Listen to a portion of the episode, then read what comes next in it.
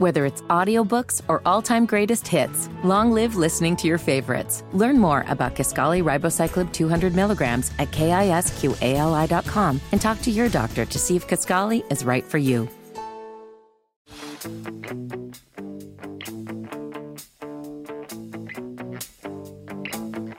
Jesse is a friend. Yeah, I know he's been a good friend of mine. But lately something's changed, it ain't hard to define. Jesse's got himself a girl, and I wanna make her mine. Beth's wearing her members only jacket today. and I teased my bangs, and I did an Ogilvie home perm. I like this though, going back to the 80s for a change. I love Bruce Springsteen. yes. He was so great on that soap opera.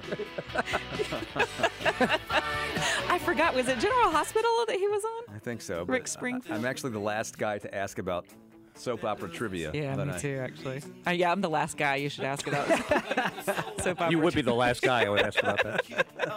Well, welcome to Friday. Unfortunately, I, I know there's some people out there that uh, are with us longer they, than they anticipated because you may be sitting in traffic on uh, 485 there. You've been hearing Mike Doan talk about this, uh, and, and as I've sort of been uh, looking over social media chatter, uh, there, there's a there's a TV anchor in town that, that actually never made it to work because she's sitting in Oh. Right. traffic. Wow. But she's doing live uh, photos. Always It's just working. like live tweeting the, the Live live images on her picture phone. on her picture phone. hey, but I always like to look for the bright side of things. I thought If you were calling one of us a name. no, hey, you butt. But if you're stuck in traffic longer than you normally would be, and this is the first time you're ever hearing the mm-hmm. wake up song, it's a brand new day. we invite you to spend at least five minutes and one second with us. All the time. I love this part. It's the harmony, man. I love the tubes. She's a beauty, man.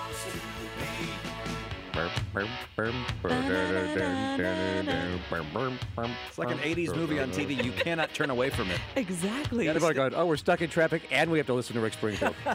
And we're listening to Jim and Beth do a cappella versions of it. Acapella air guitar. Like Beth said, if you're new to the show and maybe the traffic is causing you to stay with us, maybe new to this hour, uh, every morning, without fail, Beth Troutman wakes up with a song in her head. She can't control it. It is what it is. We've tried to manipulate it. We can't so far. Doctors have researched a sleep study. They have no clue what she's doing. So uh, every day, uh, what, like six months ago, we started playing it. Yeah, and this has been going on most of my life, and I just happened to mention it to you, and now it has become a segment. And when we go out on location, people come up and they say, I, I've gotten to the point where I don't leave the house until I hear what the song is. When's the last time you think you heard this song? That it would even be in your head. God, we played the whole song. Are we allowed to do that? What Did is we this? pay for that? What is this, 1991? Do we pay for the rights to do that? I have no idea the last time. Have we played it in here before? I haven't played it. Uh, well, uh, I know that uh, that Rick Springfield was one of the Sky Show uh, talents back in like what, like nine? I would say maybe around 2000. Well, there you go. So uh, I was going to say the answer to your question, Jim, is it mo- the most likely answer is uh, walking past the Mix 107.9 studio. Is probably when we heard it. My a cappella group, uh, just so I can bring it up. I love to just talk about a cappella singing. We did this song. We we did do this. Of this course song. you did. And my uh, my my line was doom doom doom doom doom. They didn't trust you with actual words. well, only one person sang a solo of any given song. The rest of us were the music. Hence the It's like a barbershop quartet kind of version of it. Yeah, except there were 16 of us. So it was a on the six- hi It hat. it was four Come, come. quartets. It was a quartet Come, of come. on the kick drum. That's Gary on the kick drum. Oh, so if you're with us in that traffic, uh, the latest is uh, Mike Doan's has been telling us that uh, perhaps one lane is open. I, I- and if you're out there in it, maybe you can call us and uh, and uh, give us the uh, the bird's eye view, or not the bird's eye view, the in traffic view, the on the ground view. Yeah, like what's are you just sitting there? Have people gotten out and started going going up to cars and talking to each Why don't other? you just call the TV anchor who's sitting in it and We should have him call her. report? Yeah, 704. I, I, I don't know who it is. It's Sarah. French on Okay. channel, Yeah, it's- channel, channel okay, Sarah 36. French. yeah, it's Sarah French. Um, I, I I I know we should call her. We should just call her and be like, "What's up?" Girl. Do you have her number? you used to work over there. Do you well, have it? she's actually the person who replaced me. Yeah. She replaced me when I. Um, Oh, so you're a little salty about that? No, I cho- not at all. I chose to leave. Who could be mad at Sarah minute. French? Let's She's like the most likable person in town. I'm not Why mad are you at mad all. at Sarah French? Let's call Sarah French and put the two on the air together and see what happens. It'll be the first time we've ever, because we actually haven't met each other. but, Um, Oh, okay. She was hired um, after I left, and I we haven't. I of course know. Wait a minute, Beth. I- Hang on. I worked with everyone. So you who didn't congratulate her on her promotion? I did. All right, so Y'all are so mean. we're going to imagine what this is going to be like. Hey, Sarah, what do you think of Beth? is she as bad as traffic right now? Y'all are salty this morning. This is uh, it's going to be way better when she finally calls. Some, someone out there is is hearing this and can get the word to her. She needs to call the show because what else has she got to do right now? Right, she's just sitting in traffic, and then we can finally meet each Oh, I don't know, other. probably talking to her news people about what's going on, That could be. as opposed to listening to us. Yeah, maybe. Although, if she's a Rick Springfield fan, she might have been listening.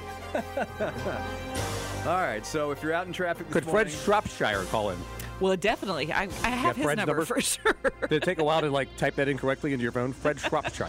I just So- have it in my phone as Fred. so what you need to do, and just out of context, because Fred's probably sleeping right Oh, now. well, of course he is. He had to do the, the 11 o'clock news last night. So can you imagine if he did the 11 o'clock news and he gets a text from you that wakes him up and it says, "Fred, can you tell uh, what's her name? Sarah. Sarah. Can you tell? Oh, now she's never going to call. Can you tell? Wow. Can you tell Sarah to call? Because Beth wants to meet her stuck in traffic. I do. Well, because I would be the person if I were stuck in traffic for hours, I'd get out and go talk to the people in the car in front of me. Yeah, you so, start hugging people. yeah. yeah. so maybe Sarah's doing that. Boy, uh, if this segment is anywhere as good when it actually happens compared to what we've imagined it will be, this is going to be quite a show today. The exit's probably been cleared. People are probably at their destinations. We've talked so long about it now. All right.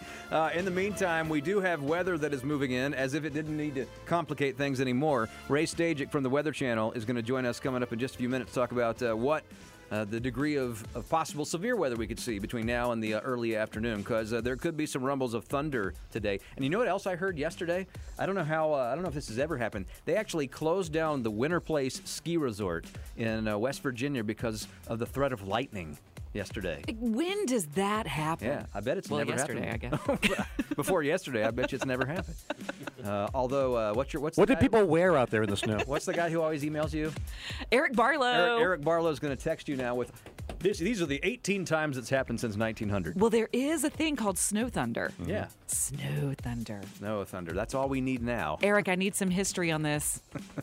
And Sarah, 704 57 We're just calling people out now. 1110 613 on WBT. Uh, speaking of that traffic situation on 485, here's the update with Mike Doan. You know, Sarah ought to call Larry and, and have Larry take That's right. care of it. I have Larry's number. Okay. I've got Larry's. We should. We, we can get Sarah on. I know we can the, do enti- this. the entire news team from uh, from CNC is going to be here by the end of the show. Just- it's going to happen. Just don't ask them about their ratings. oh, my- Ouch!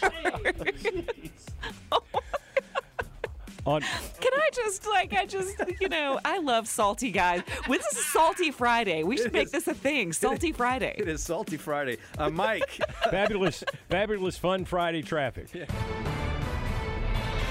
well, I just did that uh, most scientific of research methods. I went out on the uh, the backloading dock and uh, looked in to see what was going on in the sky. You looked up. I looked up, and guess what? It's raining. It's falling. The rain is uh, misting a bit, as Beth was saying. Uh, you know, the ground is wet. It was not when I came in this morning, so this is uh, sort of ramping up here. But as I look at the, the radar here, uh, that is nothing compared to this line of red and yellow that is coming our way from the west. And, you know, when I see lines like that, uh, I go to the phone line and welcome my good friend Ray Stagich from the Weather Channel, uh, meteorologist uh, joining Bo and Beth and Jim here. Ray, uh, this is going to be a soaker by the time we get out of here today.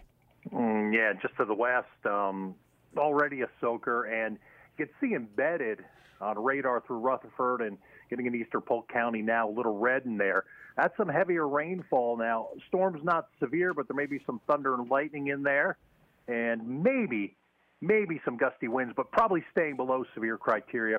as it looks as we head on through today. I'm really not seeing much of a risk of severe storms. This is more heavy rain event.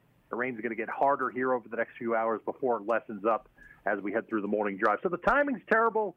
And as they used to say, U G L Y, you ain't got no alibi.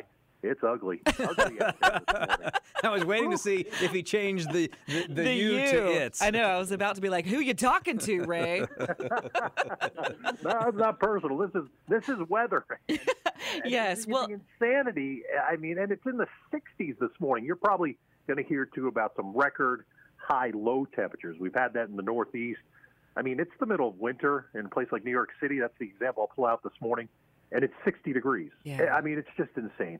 February is usually their snowiest month. Forget it. I don't even know if it snows in New York City, and not even here. There's no snow officially so far this winter, and I don't see any over the next five to seven days. well, and yesterday here was just gorgeous. It was warm. It was breezy. It felt like a, a beach day. People were ready to bring out their seersucker suits and start celebrating spring. It felt so lovely.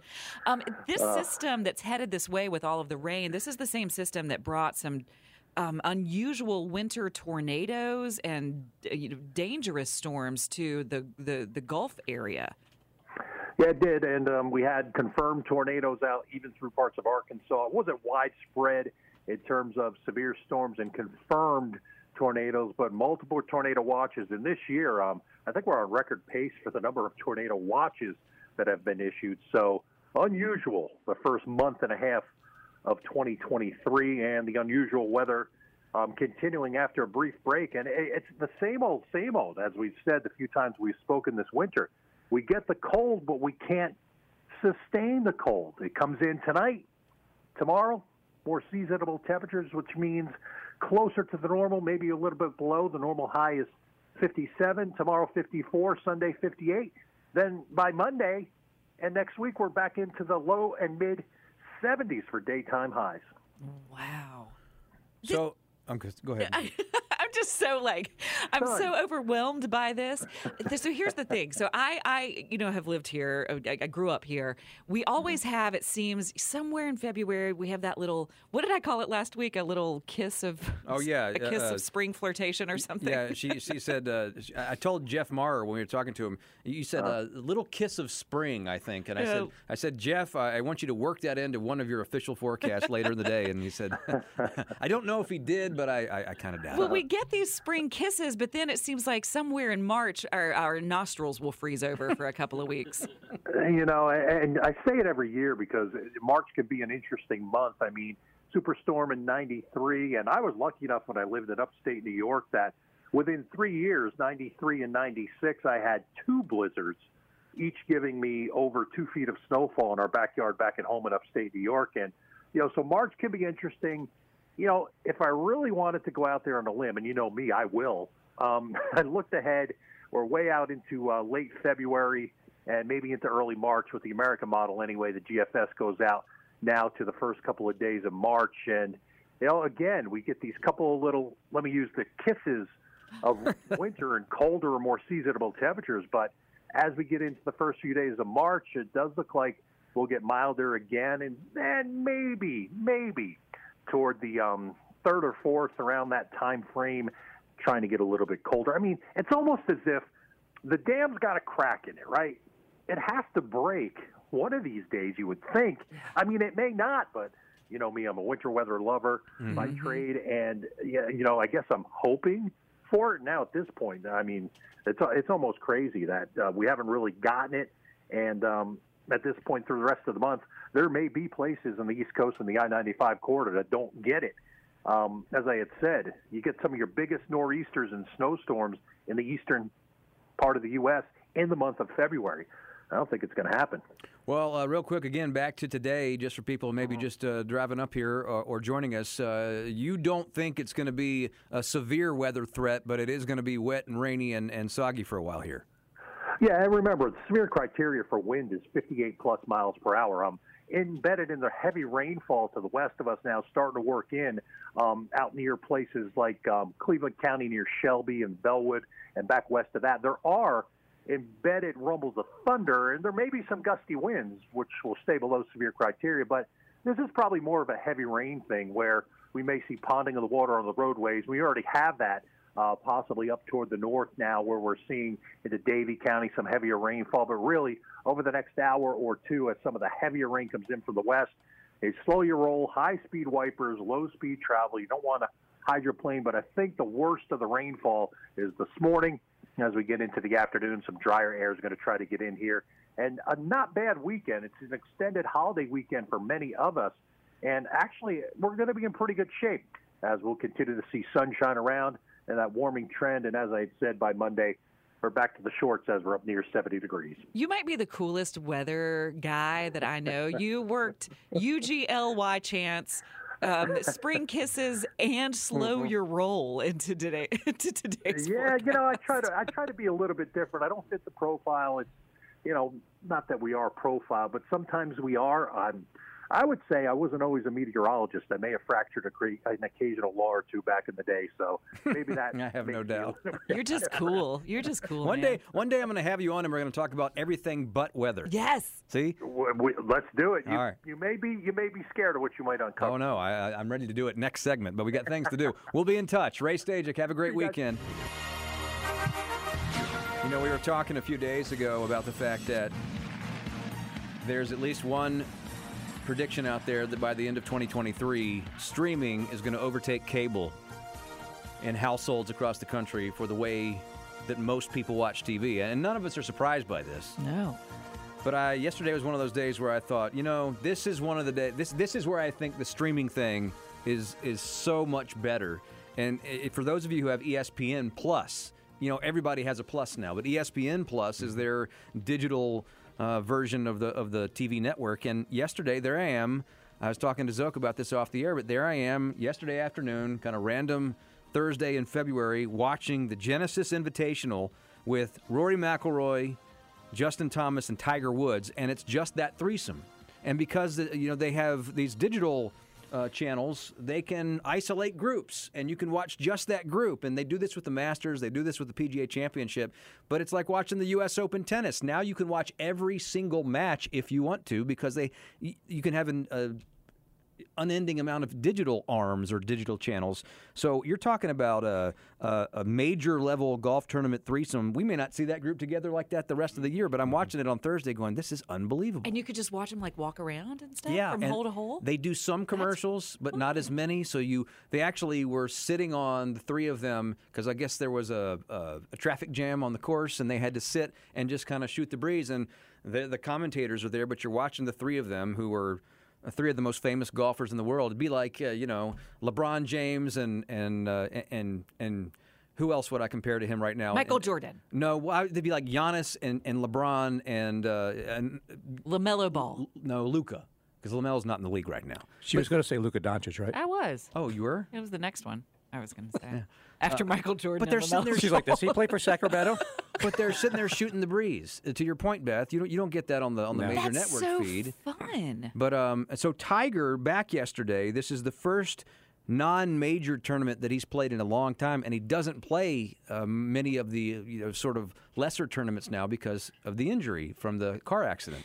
And and the recovery that's going on. But he's playing yesterday in this tournament because this is the same place that he started his career way back when. So uh, he has some ownership of this and you know a reason to play this one. But he played yesterday uh, to the surprise of a lot of people in the golf world and finishes two under which uh, is what the, the lead is Max Homa at seven. Seven. So he's within striking distance, and they'll be uh, together again today. But this was Tiger after his round yesterday. That I know, I know. That's better. How are you feeling out there throughout the day?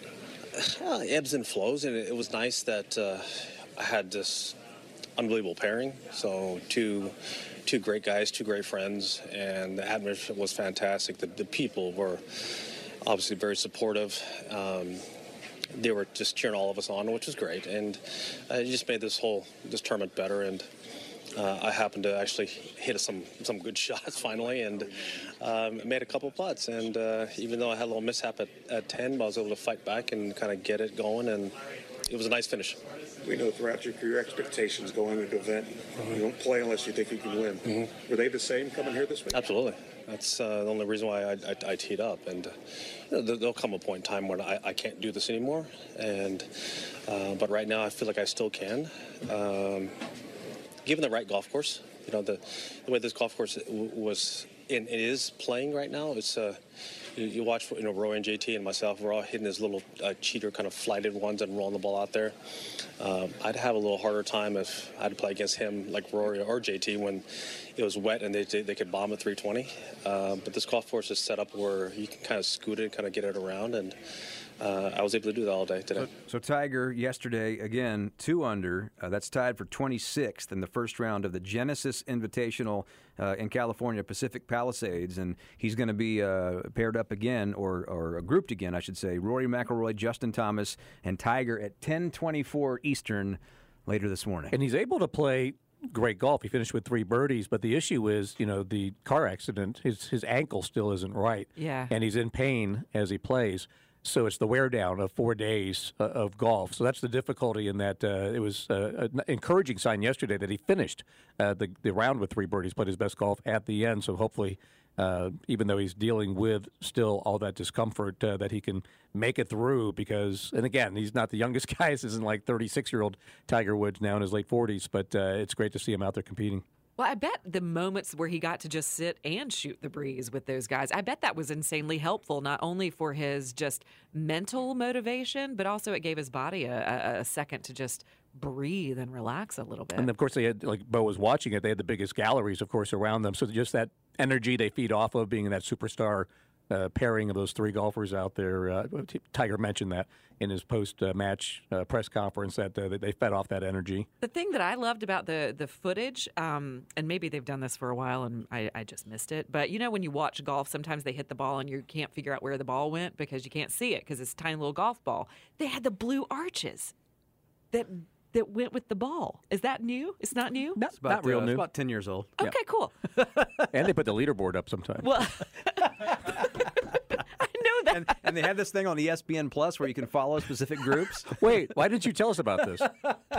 You guys, I haven't watched this yet, but have you heard about this full swing on, I think it's Netflix, the series where they follow the PGA Tour? Yes. It's supposed to be great. And the way you were talking about golf yesterday, I think you would uh, like it. I think you, doing documentaries and so forth, it's a documentary about the golf tour. It's supposed to be, it's kind of like the Formula One Mm-hmm. thing, except it's the golfers following their personal lives and all that stuff. I love sports documentaries. I think you would love that. I, know you. You've actually seen more than. I have because you'll bring up a number on the air that I've not even seen. It's interesting that you say that because when I sat down yesterday morning, uh, I turned on the TV and it was at you know it, my son had been watching Netflix the night before, so it it was on the Netflix screen and I saw that very thing you're talking about and I clicked on it and saw the trailer and then they actually have one for the tennis tour as well. Okay. Um, and I started watching some of that. So I did two things, three things to recommend: the two documentaries on Netflix and then round two of the Genesis Invitational later on. Where you can watch one grouping if you'd like. And you can watch the blue arch show you where the ball is. I wish we had that in real life while we are playing. So I spent so much time Right? looking in the pine needles for my tee shot. I can't ever find my ball, and yes, I can. Real play, life I should can have the play blue golf. arch. I need a blue arch. And then to your car keys. And here's a oh, blue arch where you lift your car keys. Oh, keys. that's what we could do with those Apple tags. Put them on our golf balls. Oh yeah, there you go. Innovations with Beth Troutman. WBT, where business talks. Presented by Ram Pavement. Friday morning, 10 before 7 o'clock on WBT. Let's roll back to the market close on your Thursday.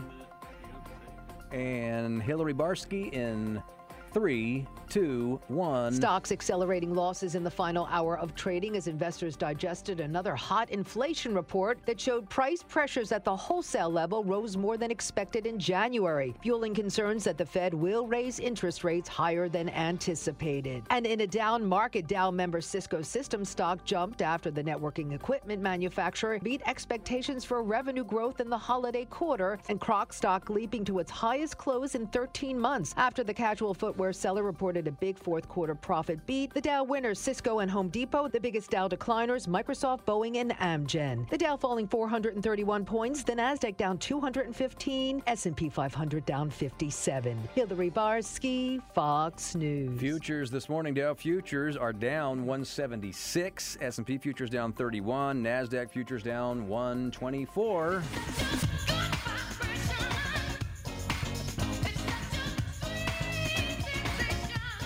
I don't like to make a practice of this, but I think I'm about to trigger John Moore. I know. I'm a little nervous about this, John Moore. Is that why you were looking at me during the break? Anticipating what the response is going to be to this? Yes. Bernie's over there going, "What is he gonna do? what's happening? What's he gonna do?" Bernie, get into a safe place. You want to set this up? I will set this up. Should we let him listen to it first and Yes. wonder what this is? Yes. Okay. Let me have the audio is right here.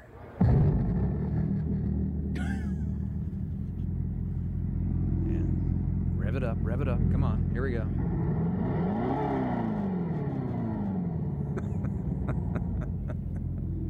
is that enough? Is that enough, John Moore? Yeah, I think I've got enough there. I think this sounds vaguely familiar. so here is what we are listening to at the Chicago Auto Show this week. Dodge brought its Charger Daytona SRT Banshee electric concept car to the auto show floor. It sounds like the beginning of a horror movie. Like Yeah. At a time Such as this. such as this. Yeah, I can hear it really well. Yeah. That, that exhaust is something on that. Yeah. I didn't hear that the first time. it's amazing what you hear when you listen again. Exactly. Yeah. Yeah. Is that exhaust? It's like hidden audio. It certainly was. wow. So we all know, and maybe maybe some of our listeners don't know this, but John Moore loves his muscle cars. Oh, I thought you were going to say something else. Loves, John Moore loves loves exhaust. Audio. I love sounds. He's an audiophile. No, wait. That's the line of the year. John Moore loves exhaust. Everyone needs a hobby. It's a very oh, specific hobby, gosh. but ah. So oh, man. this technically, what we were listening to was technically not exhaust. Now listen to this. Along with a multi-speed transmission that's not actually necessary for an electric car, but provides the physical impact of powerful gear changes under acceleration, the car also has something Dodge calls the Fratzonic chambered exhaust. Is that your AI voice again? Yeah, Every time she has background that's noise. my that's my drama. She starts talking like this. Smiley face. No. Smiley, face. So you're probably wondering, like, why would an electric car have an exhaust? Well, it's because of people like John Moore who wanted more muscle feel to the electric car, but still John Moore's like, yeah, I'm still not getting this car. No. I'm still mm-hmm. not buying this car. But listen to this. It's not an exa- it's not an exhaust because obviously there is no exhaust mm-hmm. to an electric car. The technology generates noise with the help of a series of tubes similar to a pipe organ. Which makes you feel really manly, doesn't it? I love a good pipe organ. I got a pipe organ in my trunk. Are you happy to see me? You could drive this while you're picking up your veggie burger, your Beyond Burger. This pipe organ gives it a more natural sound than just playing a synthetic engine note through a speaker, which some electronic vehicles do. So it's a it's an authentic pipe organ sound, John Moore. I, I, I give them credit for trying. I mean, they're doing their best to cover. You know, they, they are giving it the effort. But it, eh, It's not a tailpipe. It's a tailpipe organ. see? Is that Eddie Grant? It is Eddie Grant. Oh, very good. I got way excited about that. I thought I'd come up with something cool, but I didn't. That was Electric pretty Avenue. cool. John's going to be signing up for his EV this afternoon. Is that right? No, I'm. They're still not winning me over, and and a lot of guys I know they. I mean, some guys I know get pretty uh, triggered by some of that. Yeah, yeah, But yeah. to me, it's like, I know you're you're trying to do that and cover what you really have. It's like you're disguising Yeah. what you have instead of just, hey, this is what we have, like it or not, buy it or not. It's like they're gaslighting you. Exactly. Don't gas. No, they're- Gaslight you. They're pipe organ lighting you. All comes back to exhaust with you people. Exactly. well, but I think it's kind of fascinating that they're trying to mimic the gear change feel. Yeah. And they're trying to mimic the exhaust pipe sound. That's the biggest one. You can't. It's hard to replicate that. That inner, internal combustion exhaust, n- mix all that together so it really Right. matches what you have there. Right. Just can't do it. Would you drive it though? I would drive it for, for fun. Absolutely, I would give it a shot, just to see what it feels like. Do you know what I want to do? See if we can make this happen. I want to go out to Charlotte Motor Speedway. And I want you to have like the real, like the muscle uh, car, Hellcat. like the yeah. And I want this, the Banshee, like electric vehicle, and I want to race Okay, and you're re- on. and record it because your exhaust will sound way better than my pipe organ. Have you ever done the petty experience? No, where you go I'm under the- scared. I'd probably pee in my pants. It'd be fun. Well, I did when I did it. Oh, I think that's kind of the point.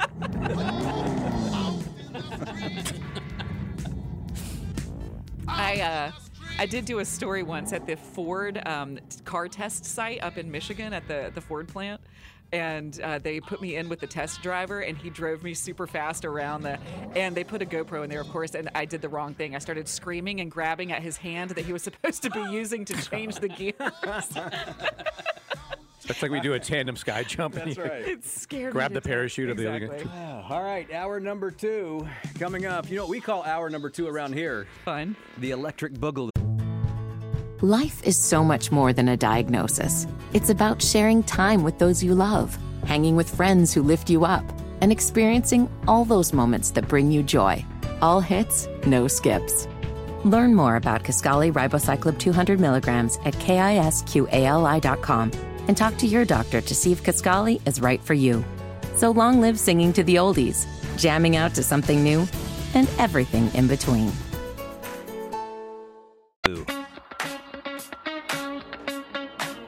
Remember yesterday when, uh, right towards the end of the show, I played that rejoin that had Mau Mau in it? Yes. And uh, just for those of you who weren't there, there there's a there's a, a promo that I play, and, uh there's a guy who calls in and likes the show, and Beth says, "Well, thank you, Mau Mau."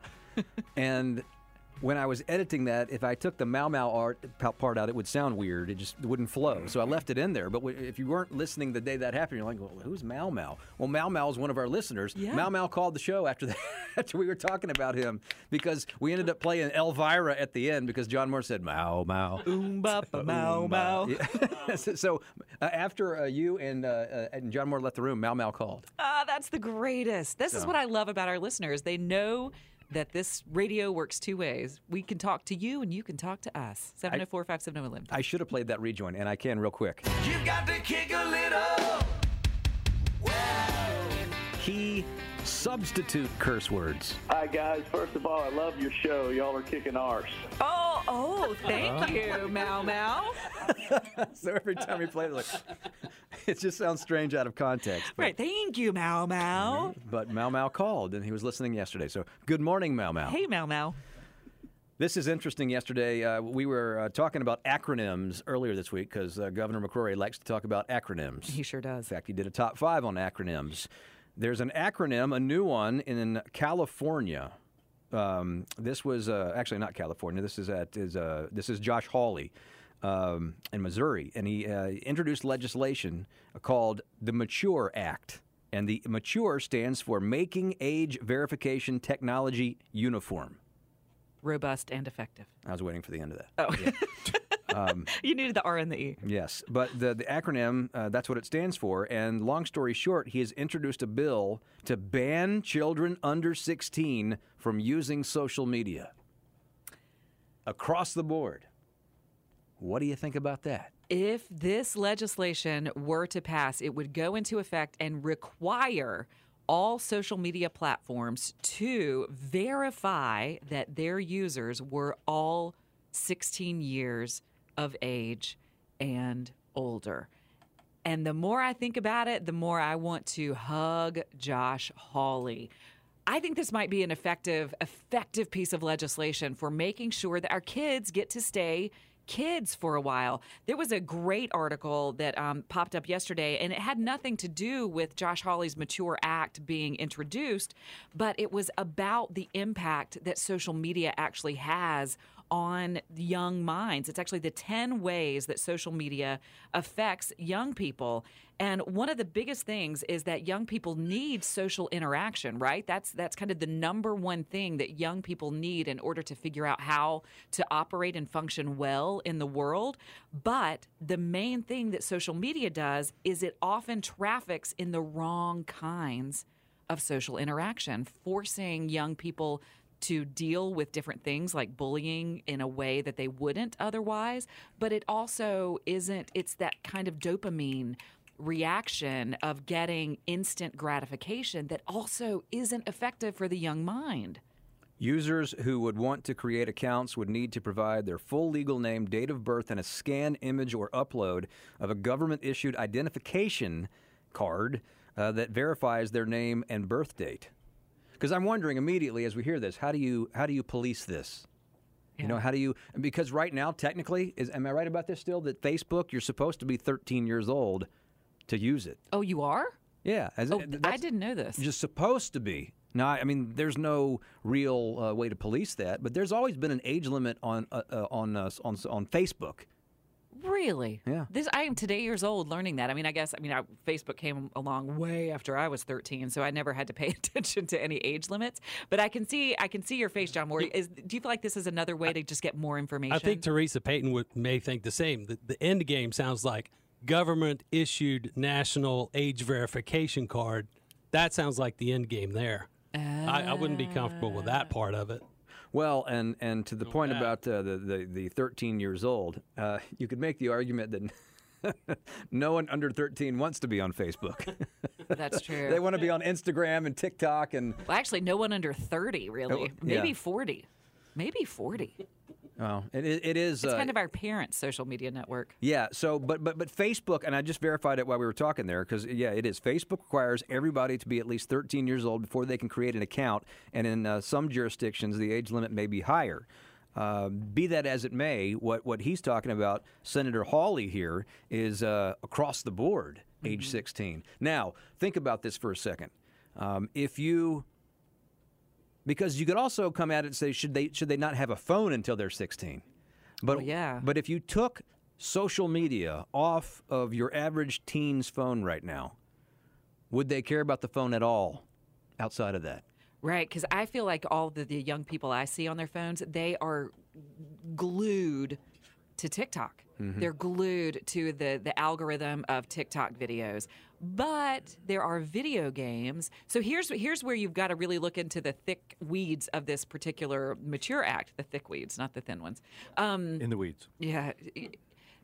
Hasht- now that hashtag tony marina now that video games are interactive with other people where you can chat with people while playing video games, would this include that?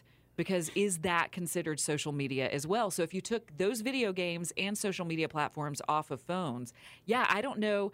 I think the only thing that teenagers would be using them for is text messaging. So maybe, maybe we also only give our teens um, and young uh, and preteens flip phones because you can still text on a flip phone. It's harder, but you can text on them. i think what you are are, are saying uh, to boil it down to generics is should the internet be available on the phone outside of social media Right.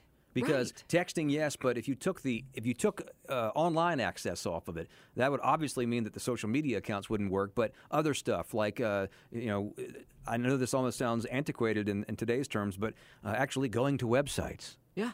you know uh, everything ultimately is powered apps are powered by all of that technology if you don't have the wi-fi if you don't have the, the, the data streaming into that phone then they really can't do much and again back to the question of if you took all those things away would most kids want anything to do with a phone Would they want the phone at all? Because they don't use the phone for what the phone was use was uh, invented for. The original phone was for talking.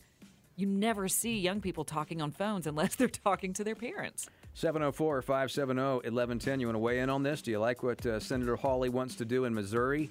Uh, require that uh, you have to be age 16 or above to be on social media, to have an account, to participate. And participate's a loose word because we all know that uh, it's not about having an account per se, it's about having access. Yes, and what that does to the young mind. And we have some information on that too, as Yes. well today, uh, which will sort of figure into what your opinion of this might be.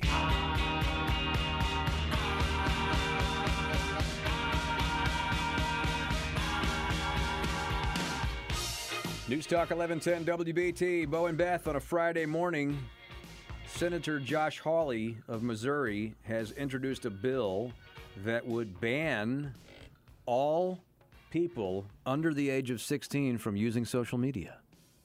He has l- launched or introduced the Mature Act, which stands for Making Age Verification Technology Uniform, Robust, and Effective. And it would require social media companies to not allow a person to make an account unless the platform itself verifies that that user is at least 16.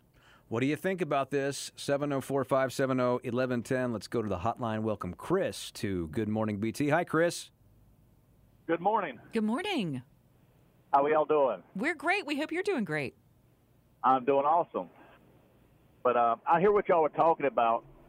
But I've got a son that's 30, and he'll post videos on TikTok, but uh, they're a sport, a certain type of sport, and he has about two hundred thousand followers, and he'll make anywhere from fifty to maybe two hundred dollars a day on his videos. What? And that's how they pay for their uh, child daycare. Wow. But he's he's how old though? You said he's 30. He's 30, but he has a master's degree and all that kind of stuff. So this is just something that he does because he he enjoys it. And daycare costs sixty five dollars a day, Yeah. and so they'll use that money to pay for that for their uh, child daycare. So are you thinking that Chris's main users are people under the age of 16 who are watching his videos and, and paying for his daycare? Yes. Ah, so you're saying that I don't mo- know if they're under 16 or not. It's just it's a certain type of sports. Uh, I don't want to give it away because I don't want him to know I'm calling. but it, it's, it's, they're not bad videos. They're just funny videos, like uh, a, a mistake somebody did in a certain sport, but nobody's getting hurt. But it, he, that's how he makes he makes that day, child daycare money. like sports bloopers. yes, but I do believe that social media for the younger kids is out of control. Mm-hmm. Most definitely. Well, um, look, I, I know that because I was wondering where you were going with that because your son is twice the age of uh, of this limit, Yeah. but but but you're talking about. Uh, the, the the kids that partake in the, thing that's making him money. So and and, and I, I see what you're saying. You're making this is stuff that's uh, innocuous. It's not stuff that would uh, you know that would be addictive. But but by the same Oh, token. yeah. So all right, man. Well, thanks for calling, Chris. We appreciate it. Have a nice weekend. We're talking about uh, as Beth said, the Mature Act.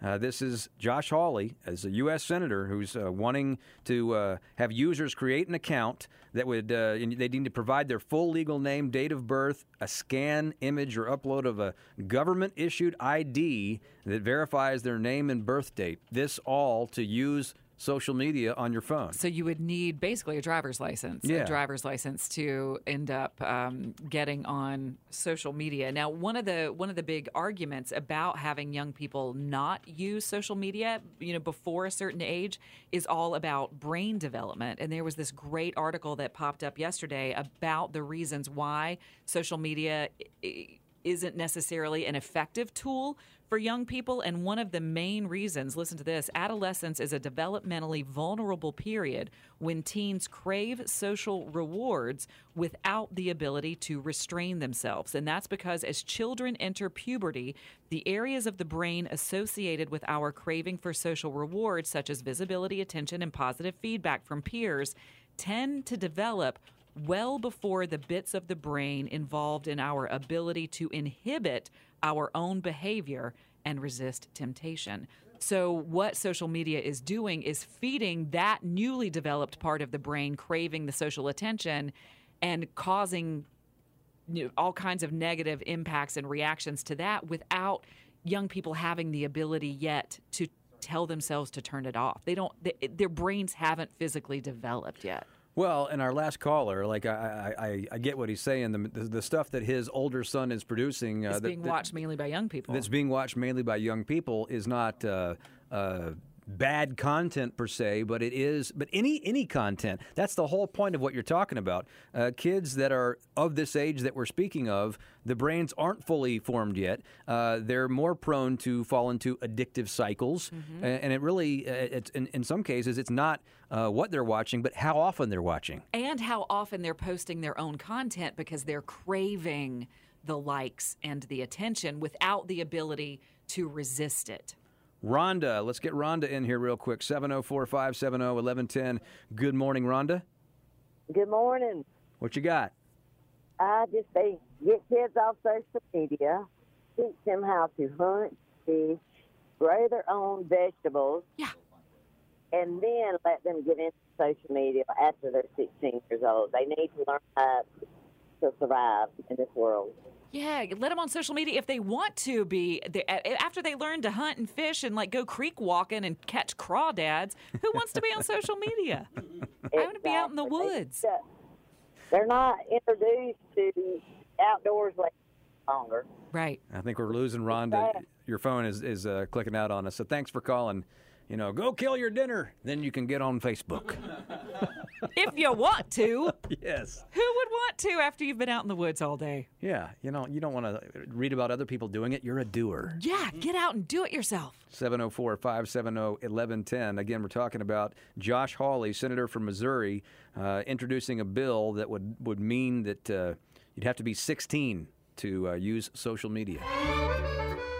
Who would not want to spend a morning in Paris, right? Well, WBT invites you to join the Isabella Santos Foundation for a morning of Parisian fashion, flowers, food, and family to benefit pediatric cancer. It's on March 7th at Carmel Country Club. I will actually be there to attend the event and to MC the event that morning. So please come out and join me. Proceeds from the breakfast event will impact a global pediatric cancer program at Levine Children's Hospital, bringing new treatments and hope to children fighting rare cancers. And you can purchase your tickets today at isabellasantosfoundation.org. Come out and say hello. And we'll have much more on this coming up on the Tuesday show. Yes. Erin Santos will be joining us to talk about the Isabella Santos Foundation. Isabella was her daughter, um, and to also talk about how the money that's raised has really impacted Levine, Chil- Levine Children's Hospital. All right, we're talking about uh, Josh Hawley in Missouri proposing a ban on social media for kids under 16. This bill is called the Making Age Verification Technology Uniform, Robust, and Effective Act, aka the Mature Act. Like I said, requiring social media companies to not allow a person to make an account unless that platform verifies that the user is 16 years old. They go further to say users who want to create accounts would need to provide a full legal name, date of birth, and a scan image or upload of a government issued identification that verifies their name and birth date. We have loaded lines here. People want to talk about this. So let's go to Todd on line four. Todd, welcome to Good Morning BT. Yeah, um, it's a great idea, but it's not going to work because these kids are just going to say they're from another country. Oh, Well, I oh, mean- because it's a, it's a global technology. Right, and they already get by like the age thing by just changing their birth date. Well, and like I was saying earlier, uh, technically, Facebook has an age limit. It always has. It's age 13. But there are plenty of ways to get on Facebook without actually uh, being the user of that account. There, I agree with you completely, Todd. The first thing I thought of was, okay, let me count the ways that kids will figure out how to get around this because they do that better than we do. Well, and he pointed out this is a this is a United States proposed act. Facebook is everywhere. So you're right. A kid could just say, "Well, you know, I'm from I'm from Switzerland." All right, Todd. Thank you very much. Uh, that's Todd, and this is Joe on line two. Joe, welcome to WBT. Yes, sir. One thing that hasn't been brought up is what is the responsibility of parents? This I I have high respect for the senator, and I you know I'm in, I'm in favor of it to a degree, but some discussion needs to be held about taking the responsibility and authority away from parents. You see what's happening with school boards and uh, some places putting uh, pornography and other things, uh, grooming uh, young kids for trans. This, I'm afraid of giving the authority to the government even more.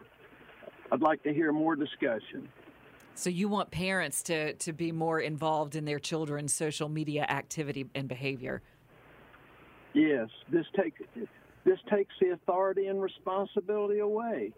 And one of the things happening to young people today is the government is is the is in charge of everything. I think we lost him. There he goes. News Talk 1110 WBT on a Friday morning. We're asking you, what do you think about a 16 year old age limit uh, in order to use social media? And we were talking earlier. I mean, social media, um, that's that hits a lot of things Facebook, Instagram, TikTok, all the ones your kids love. And then there's the side argument about okay, if you take all of those off, uh, what about internet access? Because it- it's it's the it's the data, it's the Wi-Fi that plugs and, and fuels all these things. Yeah, yeah. I mean, it makes making our uh, cell phones little computers.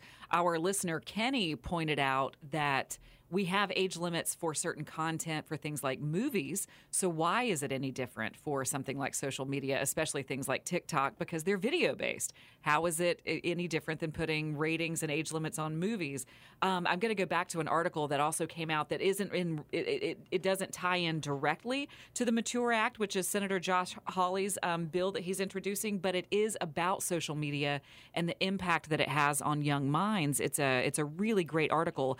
Uh, one of the things that that that this um, psychological expert says is dangerous for young people is that likes on social media, which young people crave and they don't know how not to crave it, can make bad behavior look good. So if somebody behaves badly, posts a TikTok, and they get tons and tons of attention and tons of positive reinforcement, and the young mind hasn't yet developed enough to be able to resist that kind of, of, of reinforcement, that that behavior then becomes a behavior that is acceptable, Mhm. like bullying or fighting. Or you know all of these um, videos that we've seen posted and go viral on TikTok of of young people being verbally and physically attacked in school hallways, on school buses, and that this the the likes on those videos, the quote unquote likes on those videos make that behavior palatable to young people. 741 on WBT. Roger, you're on Good Morning BT. Got some thoughts on this? What's going on, Roger?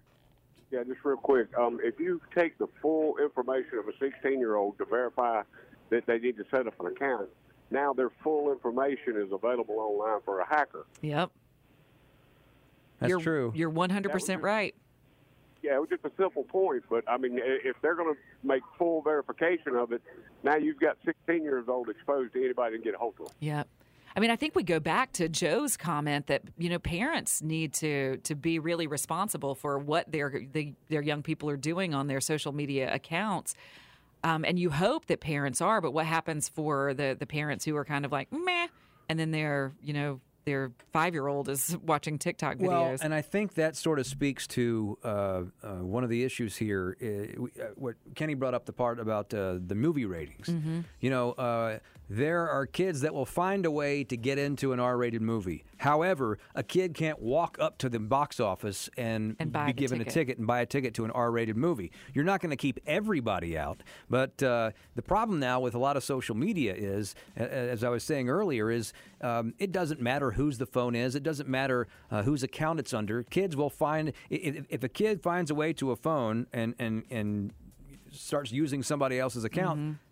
There aren't checks and balances in there or a rating system that's going to prevent that person from watching. Right. The ease of use, I think, is what we're getting to here to a point. so accessible. I don't know that I'm saying that I think uh, I, I don't know where I come down on this because it's one of those topics that the more I talk about it, the more I see both sides of it. right, you can see all of the issues that go along with this. I just keep thinking of that uh, that disclaimer in front of the HBO movie. Yeah. HBO will show this only at night. Charlotte's most beloved, John Hancock, back in the house in the nine o'clock hour. Coming up at eight twenty, the return of Sean O'Connell from CinemaBlend.com, and there's a lot to talk to Sean about today. Not only do we have uh, Ant Man and the Wasp, Quantumania, the next big Marvel movie opening up in theaters today, but Bruce Willis. Bruce Willis, an update on his health. Mm. And I don't know if you know this, but uh, Sean O'Connell is in the middle of writing a, a book about Bruce Willis's career. Yeah, and this is all as this. It, it- and he has this uncanny ability to begin writing books before the the the, the book subject becomes um, a news story. He's done that with all of his books. You're exactly right. Sean has. And by the way, uh, what we're talking about with Bruce Willis, uh, diagnosed with uh, frontotemporal dementia yesterday. Uh, not necessarily a surprise uh, because his health has been deteriorating, but um, it's a sad update on his health. But anyway, uh, and, and what do you mean by what you're saying? Uh, he was writing a Spider-Man book in the middle of that the the Spider-Man multiverse when all three Spider-Man Collided. characters collided in that movie was the biggest movie of the year. Uh, he ended up writing a story about uh, the the Zack Snyder Justice League movie that uh, basically a, a groundswell of media of social media support made got it released. Actually, it happened. and, and he's writing a book about it right in the middle of it. So Right. he's had to basically stop, and he's going to have to do this with Bruce Willis as well. Stop in the middle and adjust things because of what the the current news cycle uh, is is offering. And uh, anyway, Sean O'Connell coming up at eight twenty. I also got to talk to him about the uh, the Batman trailer the other night in the Super Bowl, which I cannot stop watching. Uh, Michael Keaton. I'm telling you, that's, the, that's the only movie I need to see this year. He's our Batman. That's right. That's exactly right. All right. Uh, I got to get to this. We got to talk about this. Mhm. Now, you and I didn't hear this live because, I don't know, we're doing a radio show at the same time. Right, right. CNN has a morning show on their network It has been revamped this year. with Don Lemon. Yep. Poppy Harlow is uh, one of the other hosts. So uh, you're going to hear a clip here from their show yesterday. They're talking about Nikki Haley because Nikki Haley a few days ago uh, made that comment that has gotten so much attention uh, about requiring mental acuity tests for politicians over the age of 75. She said that in her her uh, her campaign speech, right? A lot of people talking about this. So of course they were yesterday. Listen to this. Don Lemon and Poppy Harlow, and I think there's one other anchor on the set, but Don Lemon was talking about Nikki Haley uh, and this comment that she made. This whole talk about age makes me uncomfortable. I think that I I think it's the wrong road to go down. She says people, you know, politicians or something are not in their prime. Nikki Haley isn't in her prime. Sorry. When a woman is considered to be in her prime in her 20s and 30s and maybe 40s. What are you That's not talking- accor- wait. I- that's not according to me. Prime don't- for what? Uh, it- it depends. I mean, it's just like prime. If you look it up, it'll if you look, if you Google when is a woman in her prime, it'll say 20s, 30s, and 40s. I don't necessarily. 40s. Oh, I got I'm not saying I agree with that. So I think she has to be careful about saying that you know politicians aren't in their I think prime. we need to qualify. Are you talking about prime for like childbearing, or are you talking about prime I'm for just being saying what the facts are. Google it. Everybody at home. When is a woman in her prime? It says 20s, 30s, and 40s. And I'm just saying Nikki Haley should be careful about saying that politicians are not in their prime and they need to be in their prime when they serve because she wouldn't be in her prime according to Google. Google or whatever it is. Google or whatever it is. Oh, so he was talking to Poppy Harlow and Kaitlan Collins. Okay. she's the other uh, the other woman on the set as Don Lemon is is is is uttering these words. 20s, 30s, and maybe 40s. Beth. Maybe, maybe forties. He says, "Just And Google it, folks. I am." And then Poppy lit. Poppy Harlow was trying to uh, say, uh, qualify it and say, "Are you talking about child rearing, childbearing?" And he's and, and you heard him. He, he doubled down and basically said, just across the board, a, woman's in her prime, uh, twenties, thirties, maybe forties. I mean, it's a it's um it is just reiterating s- the the the the the, the sexist notion that women aren't useful after a certain age. And he's basically that was how so many women felt and, and including Poppy Harlow and Kaitlan Collins in the moment that he said it and then was so smug about it in saying Google it. But he did um, not. I, and this is not a, a but that I'm in, in. He did reference it uh, online yesterday. Yeah, he made it worse. Uh, he did make it worse. Here was what he tweeted out. The reference I made to a woman's quote prime this morning was, here are his words, inartful and irrelevant, as colleagues and loved ones have pointed out, and I regret it. A woman's age doesn't define her either personally or professionally. I have countless women in my life who prove that every day. Now, I would absolutely say a woman's age does not define her professionally or personally, um, but I feel like he didn't know that until he got but- called out. But but did you really hear anything after the word inartful? That's basically saying I didn't say it the right way. Right. It is not saying that I didn't mean it. At least that's the way I interpret it. Uh, it, it- uh, yeah, I mean, I I have so much trouble. It is it is very difficult if you look at our world, including media. Um, there are tons and tons of um, male actors and male anchors who are considered sexy or who considered handsome past a certain age, and women are degraded past a certain age. They're they're no longer considered sexy, no longer called beautiful. Um, there is uh, there is something that's wrong with uh, the culture of what it feels like as a woman to age, where we don't. I mean, look at the plastic surgery industry. We don't promote women aging gracefully and call that beautiful enough. We need to do it more. And when people like Don Lemon say that women are only in their prime, in their 20s, 30s, and 40s, that's hugely problematic to all of us as women who consider ourselves incredibly relevant past a certain age. I was thinking, what if it were 2016 and that were a package they had just viewed about Hillary? Yeah. And the story comes back. Would he say something similar? Right. Would he say that she is no longer in her prime? Well, uh, to wrap this up here, I got to tell you what Nikki Haley. I know, say and this yesterday. stand up, Mike. Drop for Nikki Haley. Read this. This is Nikki Haley's tweet in response yesterday. To be clear, I am not calling for competency tests for sexist middle-aged CNN anchors, only for people who make our laws and are 75 plus. Life is so much more than a diagnosis. It's about sharing time with those you love, hanging with friends who lift you up, and experiencing all those moments that bring you joy. All hits, no skips. Learn more about Kisqali Ribociclib 200 milligrams at kisqali.com and talk to your doctor to see if Kisqali is right for you. So long live singing to the oldies, jamming out to something new, and everything in between.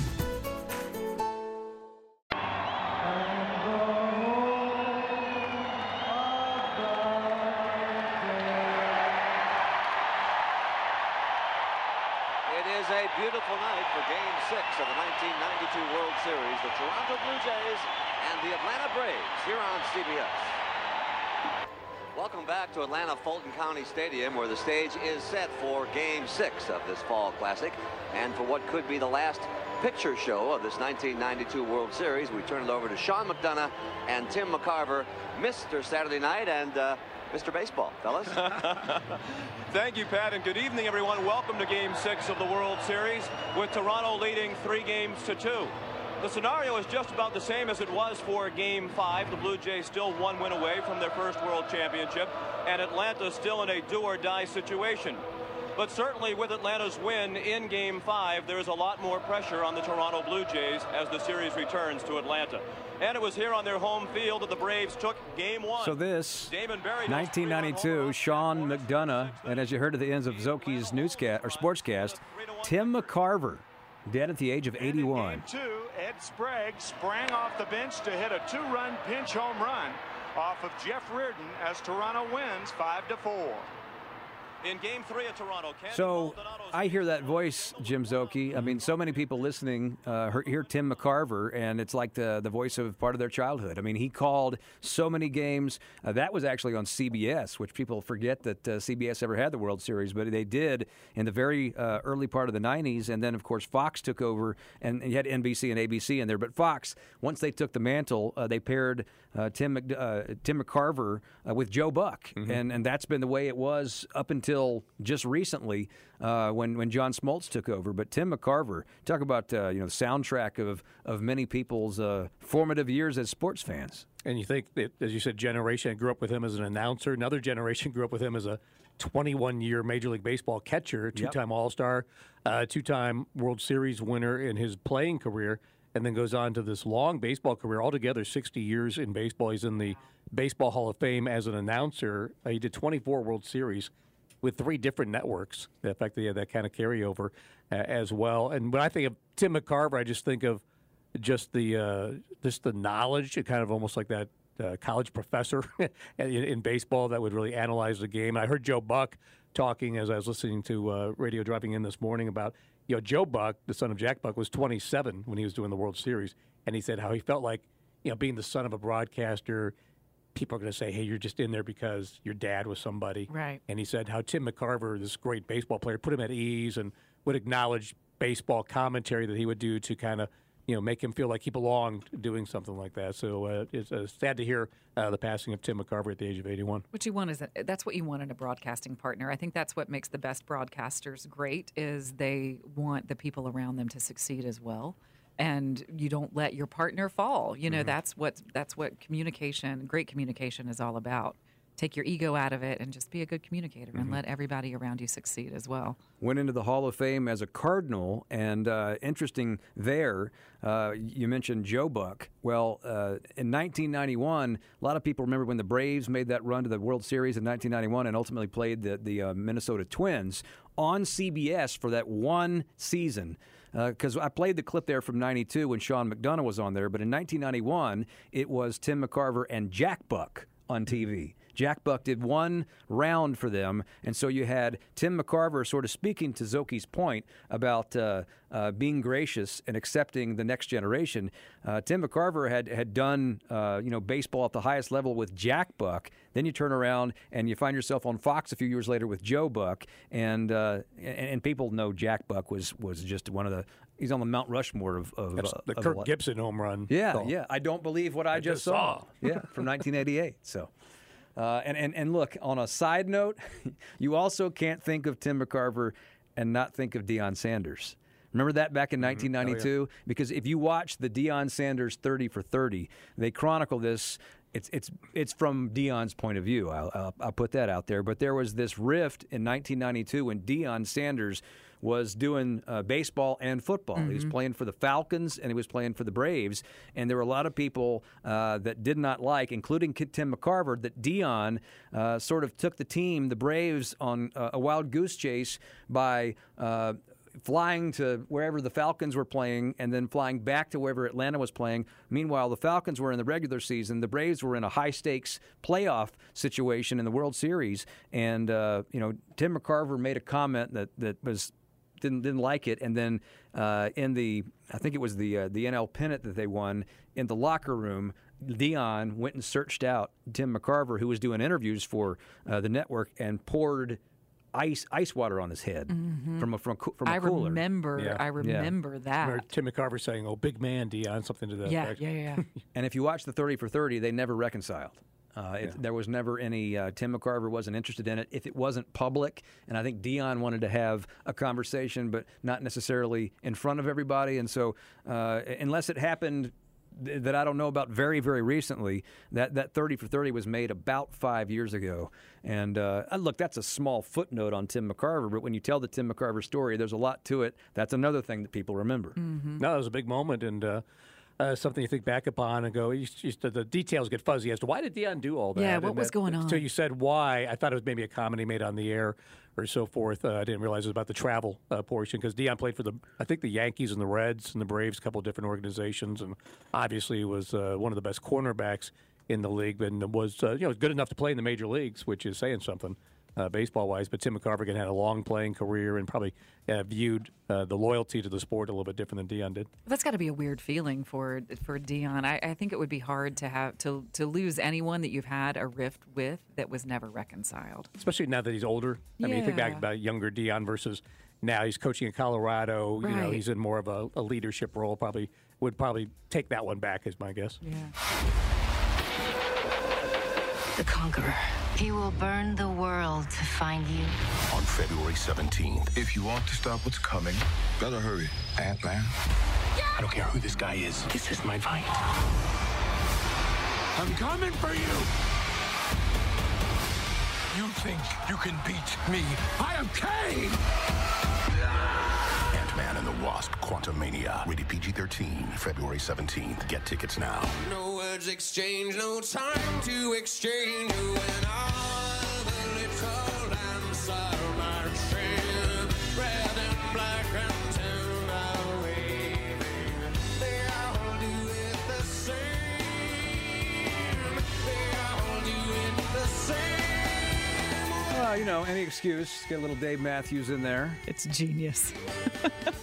Ants are marching, marching, and they're hoping that you're going to march to theaters. And we bring on our good buddy Sean O'Connell, cinemablend.com, managing editor and uh, well known author as well. He joins us fresh off a, a book tour uh, on the West Coast most recently, right? Uh, West Coast coming up. Okay, coming up, is, sorry. Uh, Washington D.C. and of course Charlotte. Uh, back in February. And listen, well played on the ants marching. Very, very nice. right. well, I mean, look, it's uh, this is the most anticipated Marvel movie in quite a while. Wouldn't you say that? Quantumania, uh, Ant Man and the Wasp, Quantumania opens up in theaters today. Yeah, anticipated uh, because it's finally going to start after uh, the Phase Four that Marvel just went through, where they introduced a ton of new characters. They're going to start laying the groundwork for what the next big story is, and it's going to focus on uh, this character Kang, who's played by Jonathan Majors, who's this incredibly uh, talented new actor who's been showing up in a bunch of different things. He's about to become the um, antagonist in Creed 3. He's going to go up against Michael B. Jordan as well, too. Just a terrific actor. And I, I just want to let people know that, like, the reaction to Ant-Man and the Wasp uh, from critics so far and coming out of the world premiere has been very mixed. People seem ready to kind of turn on Marvel and dismiss it for all of its CGI overload, but I don't get the negativity to this one. Like, I can understand why sometimes people are, are a little on the fence about whether they work or not, but I had a ton of fun with this. I thought it was really creative. It's Marvel trying out science fiction, kind of the way that they do with the Guardians of the Galaxy movies. It feels close to like early Star Wars in terms of like introducing uh, new alien races and, and, and foreign environments that, that Ant Man is able to explore. I thought Paul Rudd was a lot of fun. So you did see this. I love it. Yeah, I thought it was great. I thought it was great. Well, you know, and if you say it's great, then I'm all I'm all in. I'll I'll, I'll go see it. One of the um, one of the big Hollywood headlines that we definitely wanted to talk to you about because you are currently um, not only are you headed to the West Coast for your current book, but you're working on a book about um, Die Hard, which is your favorite movie, and Bruce Willis. And Bruce Willis made headlines again today with the um, most recent diagnosis in his health with. Um, uh, dementia. Uh, Talk to us about what this uh, wh- wh- what this means to you emotionally with someone who is so now close to Bruce Willis's story, but also what it means to the entertainment world. It's so funny. My wife um, came home last night, uh, yesterday from work, and had heard the announcement, and was visibly upset because she said it's something that really touched me. She said it feels like he's part of our family now because every day she comes home, and I have a new Bruce Willis movie up on the the television screen because I'm just absorbing, you know, his body of work because I am. I'm immersed in this project to sort of put this together. It, this is it's, it's horrible, and and I mean, I don't think it's going to get any better as we continue to go forward. We're going to hear more details about the the things that he's suffering through, um, and so yes, what we first thought was. Um, this aphasia, and I, I think it's still some form of this aphasia. It has either evolved into this uh, frontotemporal dementia, and um, you hear these horrible stories about people who have lost loved ones to this, and they talk about how painful it is to see them just completely, you know, mm-hmm. lose their mental faculties. And so, I, I like I said, I think that the story is going to get worse before it, you know, it, instead of getting any better for Bruce. And it's horrible because he's so so young at 67, and you never want to see anybody go through this. But you know, I go back and watch these old movies and see how vibrant he is and, and how driven by his personality and charisma he is. And I, I'd hate to see that pulled from anybody, but especially from him. Mm-hmm. Okay. Watched the Super Bowl. All of us in here did. I uh, thought it was a good game. Uh, I guess it was mm, somewhere in the first quarter of the commercial break, and um, I missed a period of the rest of the Super Bowl that quarter because I was downstairs watching the rest of the trailer that started like this. Want some help?